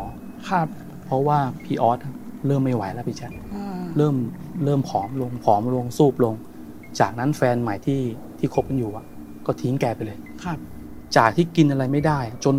พี่ออสเนี่ย เริ่มกินไม่ได้ทุกกินทุกอย่างไม่ได้ แล้วก็ผอมลงผอมลงผอมลง จนไม่ไหวฮะคุณแม่เนี่ยพาไปหาหมอตรวจทุกสิ่งทุกอย่าง ไม่ทราบสาเหตุว่ามันเกิดจากอะไรอืมทีเนี้ยแม่ของพี่ออสเนี่ย ก็เลยนึกถึงพระ พระที่เอามาทำพิธีตอนแรกอะสร้ที่เอามาบ้นเจอบ้านที่มาอะไรเออเออเออใช่ครับที่มาสวดที่บ้านเนี่ยเข้าไปตามหาเพื่อที่จะให้ดูซิว่าลูกตัวเองอะเป็นอะไรอืมทำไมถึง มันลงมันมันมันน่ากลัวและรุนแรงขนาดเนี้ยพอไปถึงฮะพระรูปเนี้ยทท่านมรณภาพไปแล้วพี่แจ๊คโอ้โหแม่ของพี่ออสก็เลยเคว้งเลย ใครชาวบ้านคนไหนที่บอกมีหมอดีหมอดังไหน แม่แม่พี่ออสพาไปรักษาหมดเลยครับแต่สุดท้ายรักษาไม่ได้พี่แจ๊คอืมพี่ออสเสีย คือหมายถึงว่าร่างกายไม่ไหวใช่เสียเลยใช่ครับเออแต่ก่อนที่พี่ออสจะเสีย เหมือนเขาทรมานมาก เจ็บปวดมากนะฮะ แม่ของพี่ออสเนี่ยรับเรื่องนี้ไม่ได้เลยเพราะลูกชายคนโตของแกเนี่ยแกเป็นคนที่รักมาก แล้วก็ฝากอนาคตไว้กับพี่ออสอะอืมพอพี่ออสเสียตัวเองก็ทรุดโทรมลงและสุดท้ายก็มีอาการเดียวกับลูกของแกเลยอืมคือการที่มีอาการปวดท้องอืมนะฮะแล้วก็ผอมลงผอมลงและก็กินอะไรไม่ได้อ่าจากนั้นนะฮะก็คนชาวบ้านแล้วก็คนที่อยู่ในบริเวณละแวกหมู่บ้านหลังนั้นนะก็จะรู้ดีว่าแม่ของพี่ออสอะ นอนโหยหวนร้องปวดท้องทุกคืน เหมือนตัวเองทรมานมากนะฮะทุกคนจะรู้เลยว่า คืนเนี้ยเสียงเนี้ยเป็นแม่ของพี่ออสเสียงของแม่ อืมใช่ครับอืมแกจะร้องอย่างอย่างอย่างนี้ทุกคืนทุกคืนครับและมีอยู่คืนหนึ่งที่แกร้องแล้วเสียงมันเงียบกริบเหมือนตัด นั่นคือแม่ของพี่ออสเสียชีวิต เสียโอ้โหพอแม่พี่ออสเสียชีวิตนะฮะสามีของแกเนี่ยแล้วก็ลูกชายคนเล็กพ อรู้ว่าแม่เสียนะก็เลยปล่อยบ้านหลังเนี้ยให้คนเช่าครับ พอคนมาเช่า มันเป็นบ้านหลังใหญ่พี่แจ๊คอืมแล้วก็บ้านสวย และเช่าในราคาที่ไม่แพงไม่แพงครับนะฮะพอมาเช่าอยู่อาศัยกันเนี่ยสิ่งที่ทุกคนไม่ว่าใครจะมาอยู่บ้านหลังเนี้ยจะรักกันแค่ไหน 10 ปี 20 ปี ต้องเลิกลากันหมดอืมทะเลาะกันตบตีกันตลอด เวลาที่เข้ามาเนี่ยรักกันนะครับ แต่พออยู่ได้ไปสักพักต้องมีเรื่องหรืออะไรบางอย่างที่ต้องทะเลาะกันตบตีกันเหมือนมีอาถรรพ์อย่างนี้เหรอใช่จเอนอชาวบ้านเขารู้ว่าบ้านหลังเนี้ยมันต้องคำสาปครับเหมือนอะไรบางอย่างกับบ้านหลังเนี้ยจนไม่มีใครกล้าเข้ามาเช่ามาอาศัยอยู่บ้านหลังนี้ อืมทีนี้เรื่องราวของบ้านหลังเนี้ยมันก็เลยเงียบไม่มีใครเช่ากลายเป็นบ้านล้างครับเอ่อทางลูกชายคนเล็กของของแม่พี่ยอดที่เสียไปอะก็เลยตัดสินใจคุยกับพ่อบอกว่าขายอืม ขายให้กับญาติที่สนิทสนิทกันในราคาที่ถูกมากพร้อมกับที่ดินครับ จากนั้นนะครับ ก็บ้านหลังนี้ก็ถูกไปอยู่กับญาติแล้วญาติญาติของลูกชายแกเนี่ยอืม ก็รู้ว่าบ้านหลังเนี้ยมีประวัติยังไง ก็เลยไปเชิญไปนิมนต์พระมารดน้ำมนต์เพื่อปัดรังควานทั้งหมดเลย ครับ แล้วก็สั่งลูกน้องให้ทุกทุกคนเนี่ยรื้อบ้านหลังนี้พี่แจ๊คต้องรื้อรื้อทั้งหลังเลย เออ คนงานน่ะพอรื้อบ้านหลังเนี้ยพี่แจ็ครู้ไหมว่าเขาเจออะไร เนี่ยไอ้คำถามอย่างนี้ยนะ เจออะไรคุณเป้ เขาเจอรูปปั้นคนที่หันหลังชนกันให้หันหลังออกหากันเนี่ยพี่แจ๊คอ้าว ทุกทีอะเราอ่าจะได้ยินว่าหันหน้าเข้าหถ้าเป็นการทำเสน่ห์ปกติทั่วไปเนี่ยให้คนรักคนหลง ใช่ครับจะต้องเป็นรูปปั้นที่หันหน้าเข้าหากัน ครับแต่นี่คือหันหลังชนกัน หันหลังออก เออ แล้วก็มีสายสิญจนพันรอบตุ๊กตาสองตัวเนี่ยแน่นหนาเออแน่นหนาเลย พอชาวบ้านเขาเจอตุ๊กตาตรงเนี้ยเขารู้ทันทีแล้วบ้านหลังเนี้ยต้องมีคนทำของใส่ ทีนี้เรื่องราวมันก็กระจายไปทั่ว พี่แจ็คจะรู้ว่าคนชาวบ้านแถวนั้นนะเวลามันรู้เรื่องแบบเนี้ยข่าวมันรวดเร็วมากนะยิ่งกว่าโซเชียลอีกนะใช่ครับอืมมันกระจายไปอย่างรวดเร็วนะฮะแล้วก็ไปสืบเสอบมาว่า พอคลี่คลายเรื่องนี้มาแล้วก็คือว่า แม่ของพี่ออสเป็นคนทำของใส่บ้านหลังเนี้ยทำไมอะ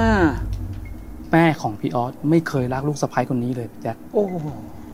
เขาเป็นคนที่หมายมั่นปั้นมือที่จะให้พี่ออสเนี่ยรักกับผู้หญิงคนหนึ่งที่ฐานะเท่าเทียมกัน แต่ไม่อยากขัดใจลูกชายไงเพราะรักมากไม่อยากมีเรื่องกับลูกชายก็เลยตามน้ำไปใช่แต่ใจอีกทางหนึ่งคิดไปอีกอย่างหนึ่งจึงออกอุบายฮะการสร้างบ้านหลังเนี้ยและพระรูปนั้นน่ะแม่ของพิจิบอกว่า ไม่ใช่พระไทย การแต่งตัวการสวดมนต์ทำพิธีต่างๆ มันไม่ใช่ของคนไทยมันคือพระเขมรอ่าซึ่งวันนั้นที่มีการนิมนต์พระมาที่บอกว่าจะมาทำบุญบ้านเอามาสวดน่าจะเอามาทำพิธีทางนี้ ใช่ครับโห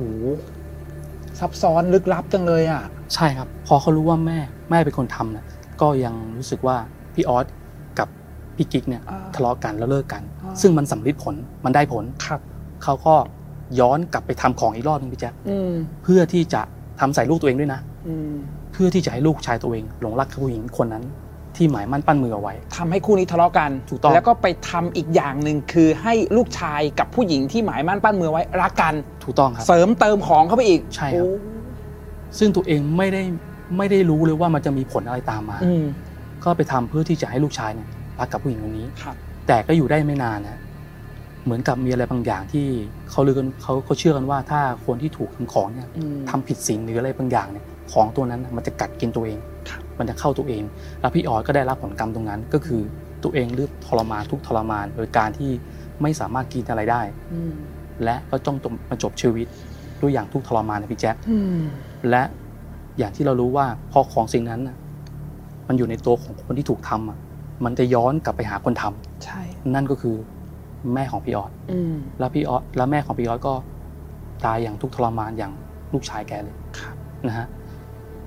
จากนั้นนะก็เรื่องเนี้ยทุกคนก็เศร้ากันหมดเลยว่าไม่คิดคิดว่าแม่ตัวเองจะทำใส่ลูกได้อืมพี่กิ๊กที่อยู่จากจังหวัดอะวันหนึ่งฮะแกได้มีโอกาสได้กลับมาที่จังหวัดสมุพรปราการครับนะครับ แล้วก็มาทำงานเป็นพนักงานขายของที่ห้างนะฮะอืมแล้วก็ทุกวันนี้แกได้สามีใหม่ครับ สามีใหม่ก็รักแกมากเลย แล้วก็รักลูกสาวของแกด้วยอืมเหมือนลูกแท้ๆของตนเองฮะและสามีของของพี่กิ๊กทุกวันเนี้ก็คือหัวหน้าของพี่ออสแหละครับ โอ้โหเหรอใช่ครับ อันนี้เรื่องจริงเลยนะพี่ เป็นหัวหน้าหมายถึงว่าเป็นที่ตัวเองหัหน้าเคยไปปรับทุกข์อะฮะอืมเกิดกลายมาเป็นความสงสารจากความสงสารอืมกลายมาเป็นความรักนะฮะอืมนะงานนี้ก็อยู่กินด้วยกันใช่ครับอะแต่อย่างน้อยเนี่ยตัวของพี่กิ๊กก็หลังจากที่ผ่านเรื่องเลวร้ายมานะ ก็ยังมีทางดีๆ ยังได้เหมือนกับหลุดพ้นจากบ่วงกรรมบางสิ่งบางอย่างออกมาได้อือฮึทั้งตัวพี่กิ๊กเองแล้วก็ตัวลูกเองถูกไหมครับเพ ราะฉะนั้นเนี่ยเรื่องของการทำคุณใสยมนต์ดำเราได้ยินได้ฟังกันมาหลายเรื่องนะ บางคนจะบอกว่าเฮ้ยเป็นเรื่องเพ้อเจ้ออมแต่อยากจะบอกคุณผู้คุณผู้ชมอย่างนี้ว่า เรื่องพวกเนี้ยเราปฏิเสธไม่ได้ว่ามันไม่มีจริงครับมันมีอยู่จริง ๆ แต่อยากจะบอกอย่างนี้ว่าของปลอมก็มีของจริงก็เยอะ ผมได้มีโอกาสพูดคุยกับคนหลาย ๆ หลาย ๆ ท่านนะครับ ไม่ว่าจะเป็นอะคนอย่างเรา คนที่เขาเขาเป็นนักธุรกิจจ๋า หรือแม้กระทั่งคนที่แบบมียศถาบรรดาศักดิ์เขาเชื่อเรื่องพวกนี้นะครับเขาเชื่อจริง ๆนะครับ ว่าการทำคุณใสยมนต์ดำไม่ว่าทางใดทางหนึ่ง การทำให้คนมารัก การทำร้ายคน การทำให้คนเกลียดกัน มันมีอยู่จริง ๆ เพราะฉะนั้นเนี่ยเราฟังเรื่องนี้เราได้อะไรจากเรื่องนี้ แน่นอนว่ามันเป็นเรื่องของกรรมที่คุณแม่ของพี่ออสเป็นคนก่อขึ้นมา โดยทำร้ายลูกสะใภ้ตัวเองอะและผลสุดท้ายกรรมทั้งหมดนะครับ มันก็กลับมาหาลูกชายของแกเอง และมันก็วนกลับไปหาตัวแกเอง ครับแล้วก็พี่แจ๊คครับเรื่องนี้ครับพี่จิเขาบอกว่าอยากจะฝากเรื่องเนี้ยอืมมาให้ผมถ่ายทอดและมาแชร์ประสบการณ์ตรงนี้มากเลยครับนะฮะเพราะว่าเขาไม่อยากให้เอ่อคนที่ไปทำแบบเนี้ยอืมใช้คำว่านิยามรับที่ผิดๆนะฮะถูก มันไม่ใช่ความรักนะ การทำแบบเนี้ยใช่ครับอย่าบอกว่ามันคือความรักมันไม่ใช่ความรัก ไม่ว่าจะเป็นความความรักจากพ่อจากแม่อืมหรือความรักที่เราไปแอบรักใครครับและไปทำแบบเนี้ยใส่เขาโดยที่เขาไม่เต็มใจอะแจ๊คอืมสิ่งที่มันตามมาคือมันไม่ได้สวยงามอย่างที่เราเห็นถูกต้องนะครับ แล้วเรื่องนี้พี่แจ๊คลองฟังดีๆนะ มันไม่ได้มีผีออกมาหลอกหลอนให้เห็นนะอืมแต่สิ่งที่มันน่ากลัวกว่าผีอะมันคือคนนี่แหละคือพี่คแจ๊นครับ คือความคิดและจิตใจของคนนั่นคือน่ากลัวที่สุดในโลกแล้วฮะ กับคนที่มีความคิดและจิตใจที่ไม่ดีเป็นลบอะนะครับอันนั้นคือสิ่งที่น่ากลัวมากกว่าผี เพราะฉะนั้นอย่างที่คุณเป้พูดแหละครับว่าสิ่งเหล่านี้อย่าไปยุ่งอย่าไปคล้องอย่าไปเกี่ยวมัน ไม่ว่าทางใดทางหนึ่ง การที่จะใช้วิธีการเหล่านี้แล้วบังคับให้คนเนี้ยมารักเรามาชอบเราอือฮึมันไม่ใช่ความรัก มันคือการบังคับใช่กลับกันฮะไปใช้วิธีการแบบนี้ในการไปทำร้ายใคร ไปสาบแช่งใคร สิ่งเหล่านั้นเนี่ยมันจะได้ผลแค่ช่วงแรก ๆ หลังจากนั้นเนี่ยแหละครับ คนที่ทำจะต้องรอรับผลกรรมจากสิ่งที่ตัวเองได้ทำไป เพราะฉะนั้นเรื่องนี้มันเป็นเรื่องสำคัญมากนะคุณผู้ชมบูฟังฮะฟังให้เป็นอุทาหรณ์ครับฟังให้เป็นเรื่องเล่าก็แล้วกันฮะครับโอ้คืนนี้ต้องบอกเลยนะครับว่าเป็นอีกหนึ่งเรื่องที่เกี่ยวข้องกับคุณสายมนต์ดำแล้วมันฟังแล้วมันได้ข้อคิดอะไรเยอะแยะมากมาย ครับค่ำคืนวันนี้ขอบคุณแขกรับเชิญของเราคุณเป้ขอบพระคุณนะครับ ขอบคุณครับแจ๊ค และค่ำคืนวันนี้ครับสถานีผีดุของเราเวลาหมดหมดเวลาครับ วันศุกร์หน้าสี่ทุ่มตรงนะครับ เราจะกลับมาล้อมวงในการฟังประสบการณ์ตื่นเต้น น่ากลัวแล้วก็สยองขวัญในตีมเดือนกันยายนนี้ เรื่องของคุณใสยมนต์ดำพลาดไม่ได้ด้วยประการทั้งปวงครับ เจอกันใหม่วันศุกร์หน้าทาง YouTube Channel ไทยรัฐที่นี่ที่เดียวเท่านั้นครับ วันนี้ไปแล้วครับ ฝันดีราตรีสวัสดิ์ฝันดีผีไม่หลอกทุกทุกๆท่านครับ สวัสดีครับ สวัสดีครับขอบคุณครับครับ